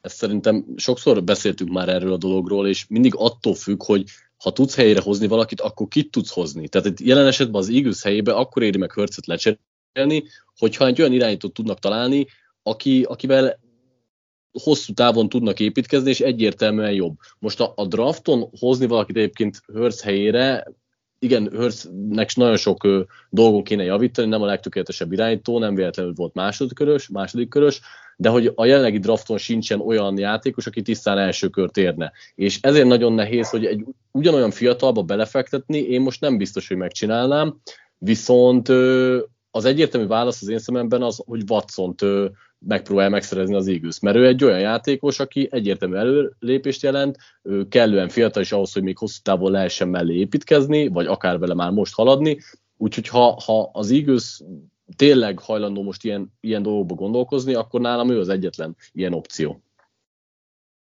Más? Igen, én is azt írtam fel, hogy nem jó az irányítók az idén, szóval onnan, onnan nem látnám, hogy biztosan tudnának Hertzhez képest előlépni, tehát én, én Watson nem is lettem bele, de egyébként teljesen jogos a felvetés, hogyha őt, esetleg wilson esetleg Rodgers, tehát hogy itt a, a veteránok közül valakire le tudnak csapni aki, aki jobb, mint Hertz, akkor nyilván be kell vetni mindent, mert azzal a csapat rögtön Super Bowl contender tudna akár lenni, de hogyha nem, akkor inkább maradnék Hertz, várnék még egy évet, ki lesz a következő drafton elérhető, mert az ideiből biztosan nem tudnak jobbat húzni, aztán lehet, hogy két év múlva máshogy látjuk majd ezt, de a jelenlegi tudás alapján ez, ez ennél, ennél biztosan nem tudnák jobbat. Szerintem. Igen, a draft, draft az szerintem is a jelenlegi tudásunk alapján kvázi kizárható, tehát annyira azért játszott jól Hört idején, még ha nem is hú de jól. A statok azért rossz, tehát jobban mutatnak, mert elég sok garbage time statisztika volt benne, de ez most mindegy is. Tehát szerintem a draft az nem lesz opció. Az igen, hogy egy veterán szereznek, tehát hogyha ha Watson elérhető lenne, nem hogy felmentik, és akár akarnak is az eagles játszani, akkor, akkor lehet, és akkor az jó lenne. Ha, ha ő nem, akkor Wilson lehet még opció, én most már ide jobban kételkedek benne, de az eagles tudom, hogy szeretik, úgyhogy ő, ő lehet egy ilyen opció, hogy akkor érték cseréljenek. Most azt mondanám, hogy, hogy Hurst lesz jövőre is az Eagles irányítója, aztán meglátjuk. Patriknak, ha minden igaz, akkor uh, mennie kell. Így van, Úgy, sziasztok srácok. Szívvel elköszönünk, és köszönjük, hogy itt voltál. Utolsó akkor Balázsral nyomjuk le. Van még egy ilyen hat kérdés, ha jól számolom, vagy hét. Első úgy szól, Trevor Lawrence első szezonja nem úgy alakul, ahogy vártuk, de a franchise nem könnyíti meg a dolgát. Szerintetek, ha Russell Wilson, Tom Brady vagy Patrick Mahomes egy hasonló csapatban kezdte volna a pályafutását, akkor is sztárrá váltak volna, és Lorenz hibája, hogy ő nem tud érvényesülni, vagy Lorenz mosdatható a csapat miatt, és még kijöhet belőle az a tehetség, amit beláttak a szakértők. Mint gondoltok, az elkallódott top 10-es tehetségeknél mennyire múlik magán a játékoson, hogy fel tud nőni az elvárásokhoz, és mennyire a körülötte lévő csapaton, edzői stábon, stb. Én pont Lorenzről írtam cikket, most végeztem vele, és amikor ezt hallgatják, akkor már oldalon is fogjátok tudni olvasni, vagy legalábbis délelőtt biztosan. Úgyhogy, úgyhogy ezt a részét mindenképp átadnám Balázs neked, hogy Lorenzről mi a véleményed, és mit láttál tőle a, a, az eddigiek során. Jó, én elsőre a második, tehát először a második felében hangzottak okay. a válaszolnék itt a top 10-es tehetségeknél, mert szerintem szerintem borzalmasan sokat számít. Tehát túl, alul van értékelve egy játékosnak a, a landingje a, a NFL-be. Én azt mondom, hogy a tehetséghez képest is inkább 60-70%-ban az dönt egy játékos karrierjéről, hogy az első egy-két évét hol, milyen körülmények között, milyen fejlesztéssel tudja eltölteni. És itt nagyon-nagyon jó példa szerintem a két évvel ezelőtt, két évvel ezelőtt, igen, draftról Okjuda szerepe, aki botrányosan jó kornernek nézett ki így a scouting alatt, és, és sikerült egy Petrisás teljesen alkalmatlan ö, edzésmunkával, nem tudjuk, hogy most jelenleg sérült hogy teljesen leépíteni, vagy mondjuk menthetően még a karrierje, de hogy itt a, az, hogy valaki hol kell el, azt szerintem egyáltalán nem fontos a draft. Tehát akár játékosok is inkább csak a pénz miatt gondolkozhatnak abba, hogy az első kör, második kör, harmadik kör, de az, hogy hova kerülsz, az, az határozza meg, nem tudom én, tízetékosból hétnek a, a karrierjét, és akkor van az a kettő-három, aki meg olyan generációs tehetség, olyan szintű kiemagasló tudása van, hogy, hogy neki szinte, mondanám, hogy mindegy, ez persze nem teljesen, de hogy át tud lendülni akár egy ilyen nehezítő körülményen is, és egy picit Lorenz ebbe a kategóriába kéne sorolni nálam, ebbe a kettő-három játékosba, akinek a, a tehetsége alapján bárhol csillognia kéne.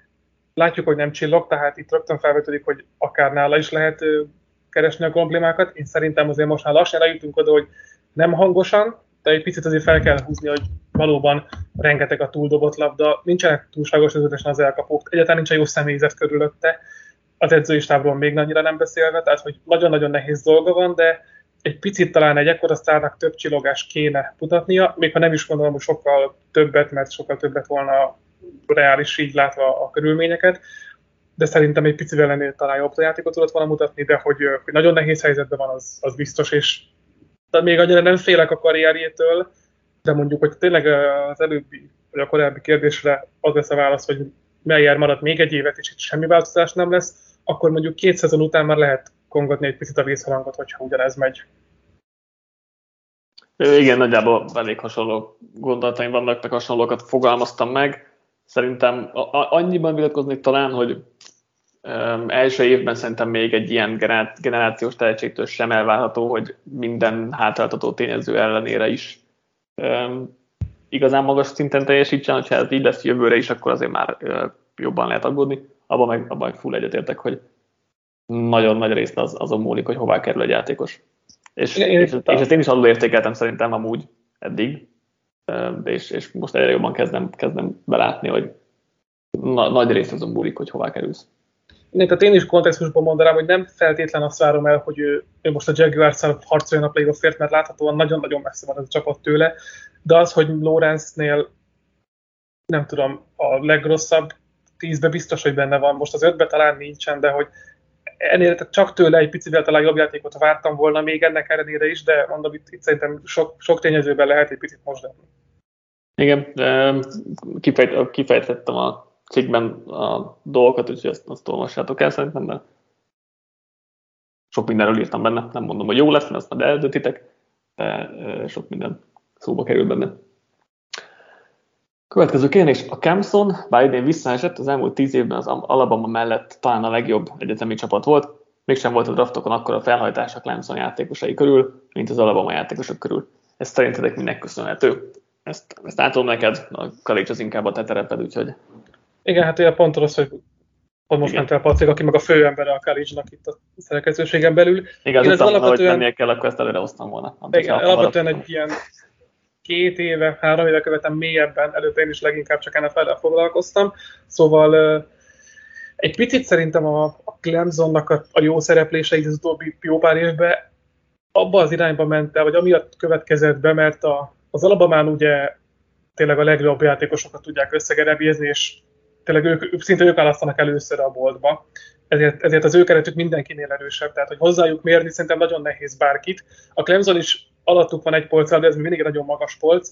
Ott szerintem az eredményeket inkább azok szolgáltatták, hogy itt, itt két bortányosan jó irányító váltotta, mind college szinten, és remélhetjük mind egyetemi, NFL szinten is egymást a Clemsonnál.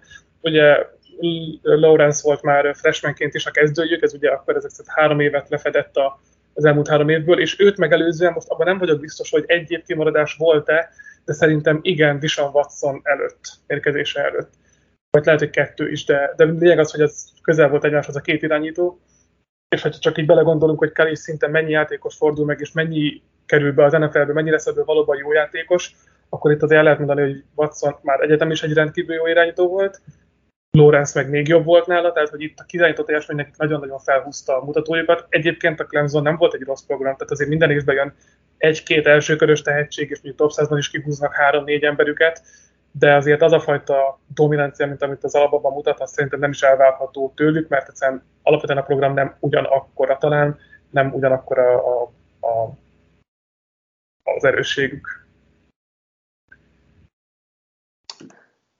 Menjünk akkor tovább. Pár héttel a vége előtt melyik rekordra fognak jó eséllyel megdőlni? Erről nem tudom, te gyűjtöttél valamit, hát. mert én, a, én csak ilyen szóbeszédből emlékszem, hogy a futott rekordra persze, mivel jó, jó esélye van, vagy van esélye Taylornak, Bradynek a passzra, de Cooper cup talán az elkapás darabszámra? Hát, a yardokra volt inkább, de most már kevésbé. Azt néztem, hogy szerintem a nagy rekordok nem igazán fognak megdani. Esetleg a passzolt yard Brady-től, hogyha most még itt belehúz, legtöbb irányító által futott yard Lamártól az lehet megdönti a tavalyi rekordját. Mennyire számít ugye nagy rekordnak? Hát igen, de ugye stack rekordra van esély. Igen, azt akartam még. Elvileg, de nem tudom, nem, nem hiszem, ezek meg lesznek. De azt, ha jól, ha jól néztem, akkor Geretnek most, ha pontosan ugyanezt ütemet tartja, mint eddig, akkor pont ugyanannyian lesz, mint, tehát 22 és fél lesz, mint Trehennek. Tehát még feljebb kell kapcsolnia, mint amit eddig mutatott. Hát igen, nem meg tudom, ugye pont ez a szek is olyan, ugye, hogy itt nagyon szerencsésnek kell lenni, hogy igen. a pressure az szeké is váljon. Tehát ezt, ezt prediktálni előre nagyon nehéz. Igen. Úgyhogy most amellett vagyok, hogy az ilyen nagy rekordok nem fognak idén megdőlni. Esély, meg azt mondom, hogy tényleg, tényleg a passzot yardra Brady közel áll hozzá viszonylag. Szerintem Taylor nem, tudom, nem tudom Taylornak hogy kéne termelni, hogy ez nála, nála meg legyen de én sem látom. Tehát ugye az volt ugye mostanában szóbeszédben, de azt, azt, azt látom egyik legkevésbé. Már is megnézem, mert neki van ugye 1205 yardja, nem volt még Bayern a Colts. Á, 1700 yardra végezne, ha jól számolom most. Úgyhogy ez lehet, hogy csak rosszul számolok valamit, de nem, mert így, úgyhogy úgyhogy az se, az se igazán lesz meg. Elkapott, most kupa nincs előttem, de azt is már is gyorsan felcsapom, hogy hogy áll pillanat múlva. Ugye neki van most 1237 yardja, és volt már bye weekjük, akkor 11 meccsük volt, 17-re felszorozva 1911. Mennyi volt meg a rekordja? 2100? Ja, megnézem. E... Jó kis podcasting. Nem, 1964. Ez most benne volt még a 2000-en belül, most még nem tudom, 1964, igen. És Cook meg 1911, tehát nem mondjuk azok elég szoros lehetne. Igen, fel kell még csavarni, az még akár meg lehet. Ha már említettük Jonathan Taylor-t, akkor hozzá kapcsolódik a következő kérdés. Elképesztően játszik idén, 5,8 yardos átlaggal futott 1205 yardot, ráadásul most is kevesebb kísérlet van, mint a hetek óta sérült Derrick Henrynek. Mennyire a futó és mennyire a támadó fal érdem egy ennyire kiugró teljesítmény, tekinted a véve a statisztikákat és kettőjük elkapó teljesítményét és egyéb körülményeket, adottságokat, melyiküket látnátok szívesebben a csapatotokban? Kezdem én. Persze, mindig kezdtem. Hát én, én, én, én, én, látom a csapatomban Derek Harry-t light verzióban, úgy hívják, hogy AJ Dillon. hát de... elég light még. Jó, igen, de hogy a, a stílus az, az, az itt ezért lett draftolva. Egyébként én akkor, tehát hogy az, hogy melyiket látnám szívesebben, ha választani kéne, inkább Henryt, mert csak szépen egyéni teljesítményben jobb futónak tartom, de a, és pont az mutatkozik meg, ami az első részéhez kapcsolódik, hogy mennyire számít itt a támadófal munka. Taylor egy nagyon-nagyon domináns támadófal mögött tud ö, jól játszani, egy liga egyik legjobbja mögött, és a Tennessee-ben meg egyébként egy nagyon-nagyon rossz, idén főleg rossz támadófal mögött volt Henry, még idén is kiemelkedő, szóval szerintem ez mutatja, hogy képességekben azért Taylor is egy nagyon jó játékos, de Henry egy másik szinten van. Én inkább őt választanám sajátomba, de alapvetően nagyon szeretem Jones-t, és hát nem mondom, hogy kezdek megbarátkozni Dillonnal, de lassan megtűröm, úgyhogy köszönöm szépen el vagyunk így Green Bay-be a futóknál. Igen, hogyha fizetni kéne a futóknak nagyobb összeget, akkor egyik egyiket se szeretném a csapatommal látni, hogyha, ha ez a kérdés. De hát igen, tehát támadó fal érdeme az óriási. Tehát Henry is, vagy bocsánat, Taylor is akkor indult be úgy igazán, amikor összeállt a kezdőötöse a kolcnak. Előtte sem volt rossz nyilván, tehát nem arról van szó, de hogy akkor volt igazán domináns, amikor a, a kolcnak a kezdőötöse összeállt, mert azért az egy elég brutál jó, brutál jó fal. Ha az a kérdés, hogy melyik a jobb futó, akkor még Henryre teszek. De Szerintem nagyon kevés futó. Tényleg lekapásokban hasznosabb egy kicsit. Nagy különbség nincs, azt mondanám. Tehát nagyon kevés futó tud igazán konzisztensen domináns lenni fal nélkül, és szerintem Henry ebben a kevesekben van. Taylornál még ezt nem láttuk, persze azért, mert kvázi mindig volt előtte egy jó támadó fal. Tehát mondjuk nem is lett volna egy meglátni, de évelején mondjuk nem voltak annyira jók, ahogy mondtad is, és nem is volt ilyen jók a számok. Következő kérdés, következik 67%-os pontoság mellett 3013 yardot és 23 TD passzolt, mindössze 3 interception mellett. Bár kevesebb beszélnek róla, de kiválóan játszik. Szerintetek egy jobb csapatban, például Rams, harcban tudná lenni az MVP címért és a Super Bowlért? Hú, nekem, nekem nagyon egyértelmű nem a válaszom. Én szerintem Kirk most is egy jó csapatban játszik, és ennyire tudja felemelni őket. Egy picit lehet, hogy még talán jön lehetne több győzelmük, de de már sokszor volt róla szó, hogy a Vikings amúgy mindig szoros meccseket játszik, mindig vezetnek, mindig ott vannak, egyszerűen csak elbukják a végét sokszor, vagy többször, mint amit azt a erejük talán kéne, hogy mutasson. De szerintem Kazinsz az ennyi. Tehát ő most, ő most valóban karrierje tetején játszik, és ezt a szintet, ezt most hozza, a csapata ennyire tud vele domináns lenni.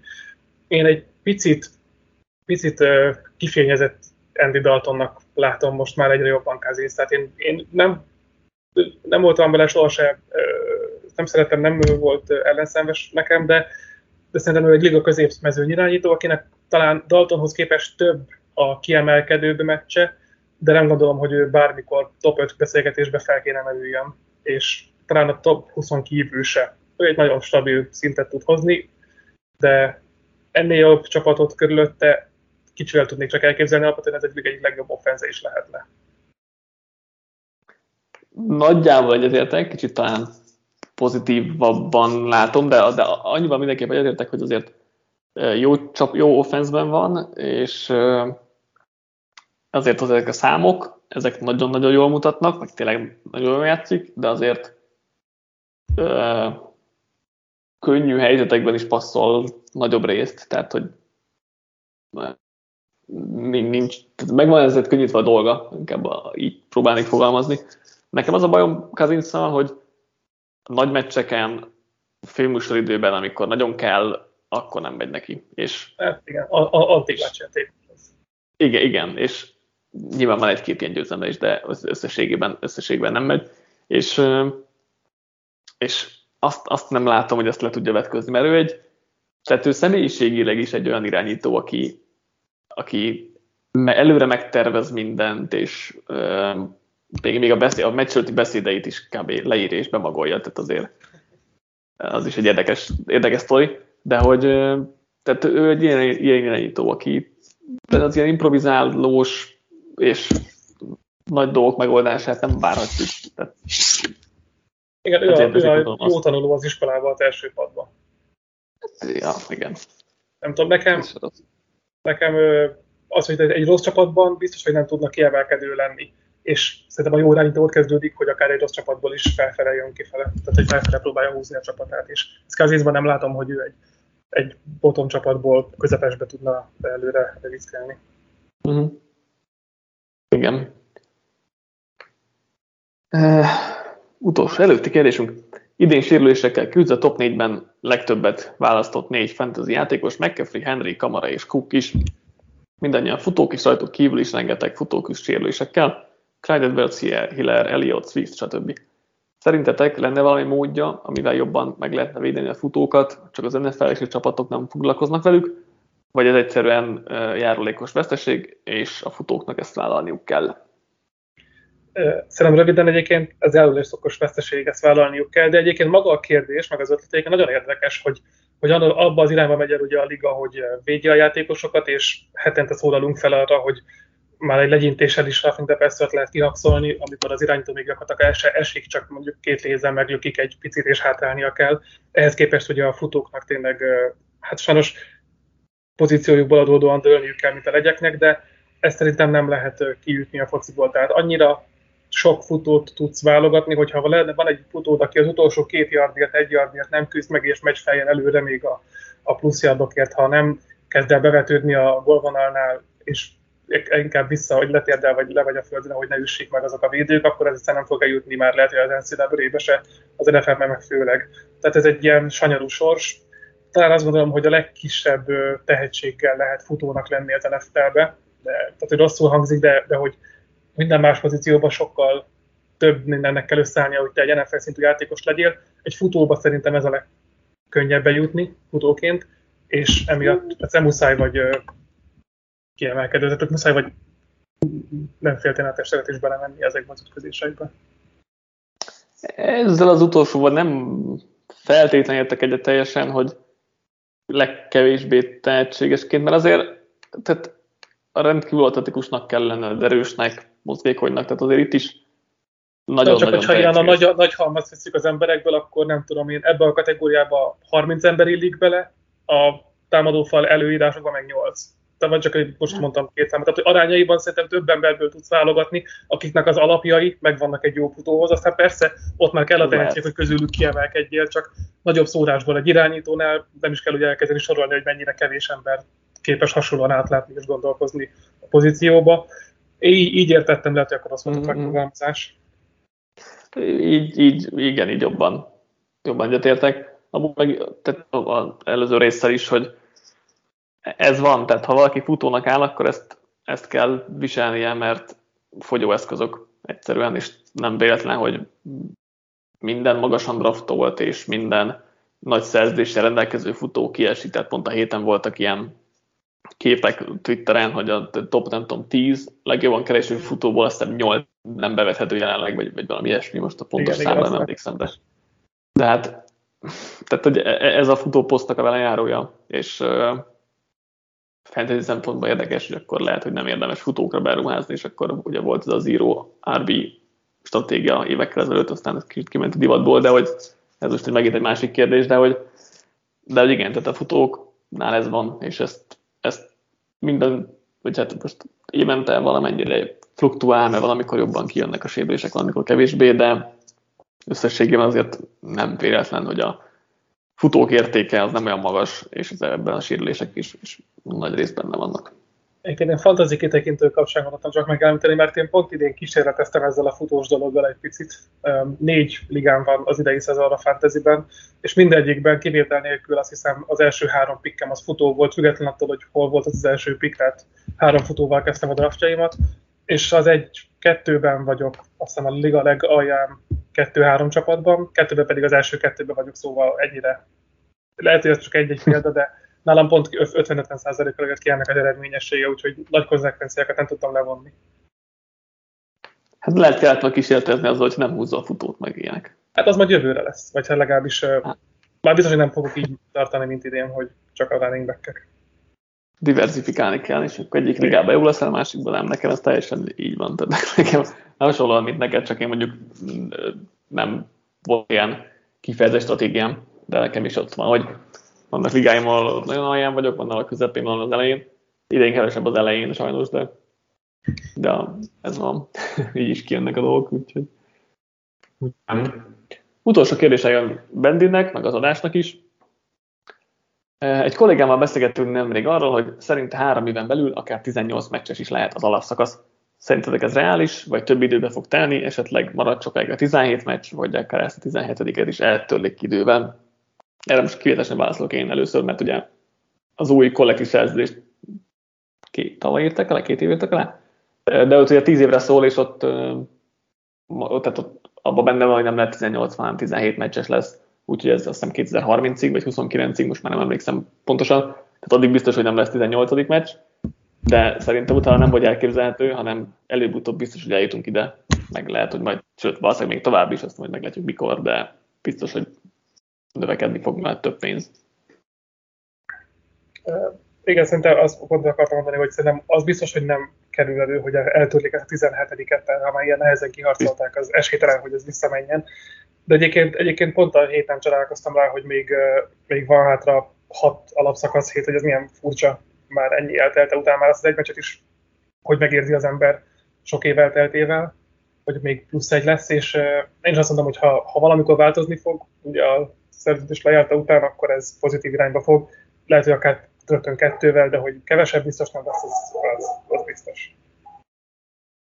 Igen, ezt megnéztem 2030 lehet, hogy egy évben előtt aláírják az újat, de, de tehát, hogy 2030 előtt nem várható az emelés, utána viszont előbb-utóbb biztos, hogy fog jönni a 18. meccs is, meg lehet liga bővülés is, de ez nyilván ezek nagyon előrevetítő dolgok, is lehet csak 30 év múlva lesz új csapat a ligában, de azt gondolom, hogy előbb-utóbb az is meg fog valósulni. Lehet, hogy már öregek leszünk, de, de, de szerintem, tehát, hogy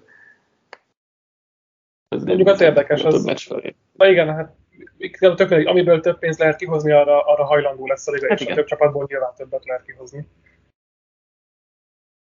De hát ez nem, ez sem mostani táblat, vagy időtáblat, ez is ugye minimum 2030, de lehet azt hiszem közben is berakni. De mindegy, nem gondolom, hogy ez most aktuális téma, csak igen, meg ugye a bővülésnél rögtön kettőnél kell szerintem, hogy vagy akár akkor, vagy akkor teljesen át kell a jelenlegi Hát igen. CNSC oldalt, hogy, hogyha csak egyet teszel be. Igen, az a, az a helyzet, ugye ez a 32 csapat, ez most annyira tökéletes felállás, hogy nehéz lesz ezt megbolygatni, és valószínűleg a 40 lesz a következő jó. Csak igen, igen. Sok London, Mexikó, Peking, meg még pár. Budapest. Budapest. Na jó, ennyi volt a kérdezfelakadásunk. Jó, bő másfél beszélgettünk, és ráadásul a végén még Patrik nélkül kellett, az még rövidebb is lett. Lehet, hogy a héten már, sőt a héten már biztos podcastunk, de hétfőn jelentkezünk a, az összefoglalással. Gondolom Patrikkal, de esetleg nem biztos, hogy jövünk egy adással, úgyhogy akkor leszünk legközelebb, addig is olvastok minket az oldalon. És a másik, hogy már a Discord nem csak a támogatóinknak, hanem az összes előfizetőnknek elérhető, és lehet beszélgetni velünk, az ő többi támogatóval, illetve most már előfizetővel, úgyhogy próbáljátok ki. Szerintem jó móka, meg elég jó kis közösség alakult ki. Még egyszer akkor köszönjük, hogy velünk tartottatok, köszönjük szépen nagyon szuper kérdéseket, már megint, megint jól összeraktat őket, és majd legközelebb karácsonyi podcasthez fogunk várni, ott kicsit komolytalanabbakat és viccesebbeket, de az majd jelentkezünk legközelebb. Tartsatok velünk hétfőn is, addig is, sziasztok! Hello, sziasztok!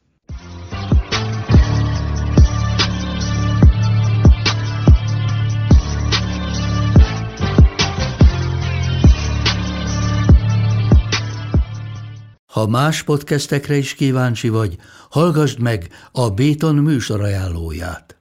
El tudod képzelni, hogy a podcastet, amit éppen most hallgattál, fél év múlva már a mesterséges intelligencia generálja? Mi sem. De ha érdekel, eljötte már a gépek lázadása. Hallgass bele az Embertelen podcastbe. Orsós Lajos vagyok, a műsor házigazdája. Egyelőre még élőben. Egyelőre. Fedezzük fel együtt, hogyan ismerkedik, randizik, mesél és vitatkozik Betty és Péter, két teljesen mesterséges intelligencia. Lajos, a podcast címét mond még egyszer, Léci. Oké. Okay. Embertelen podcast. Ez a műsor a Béton közösség tagja.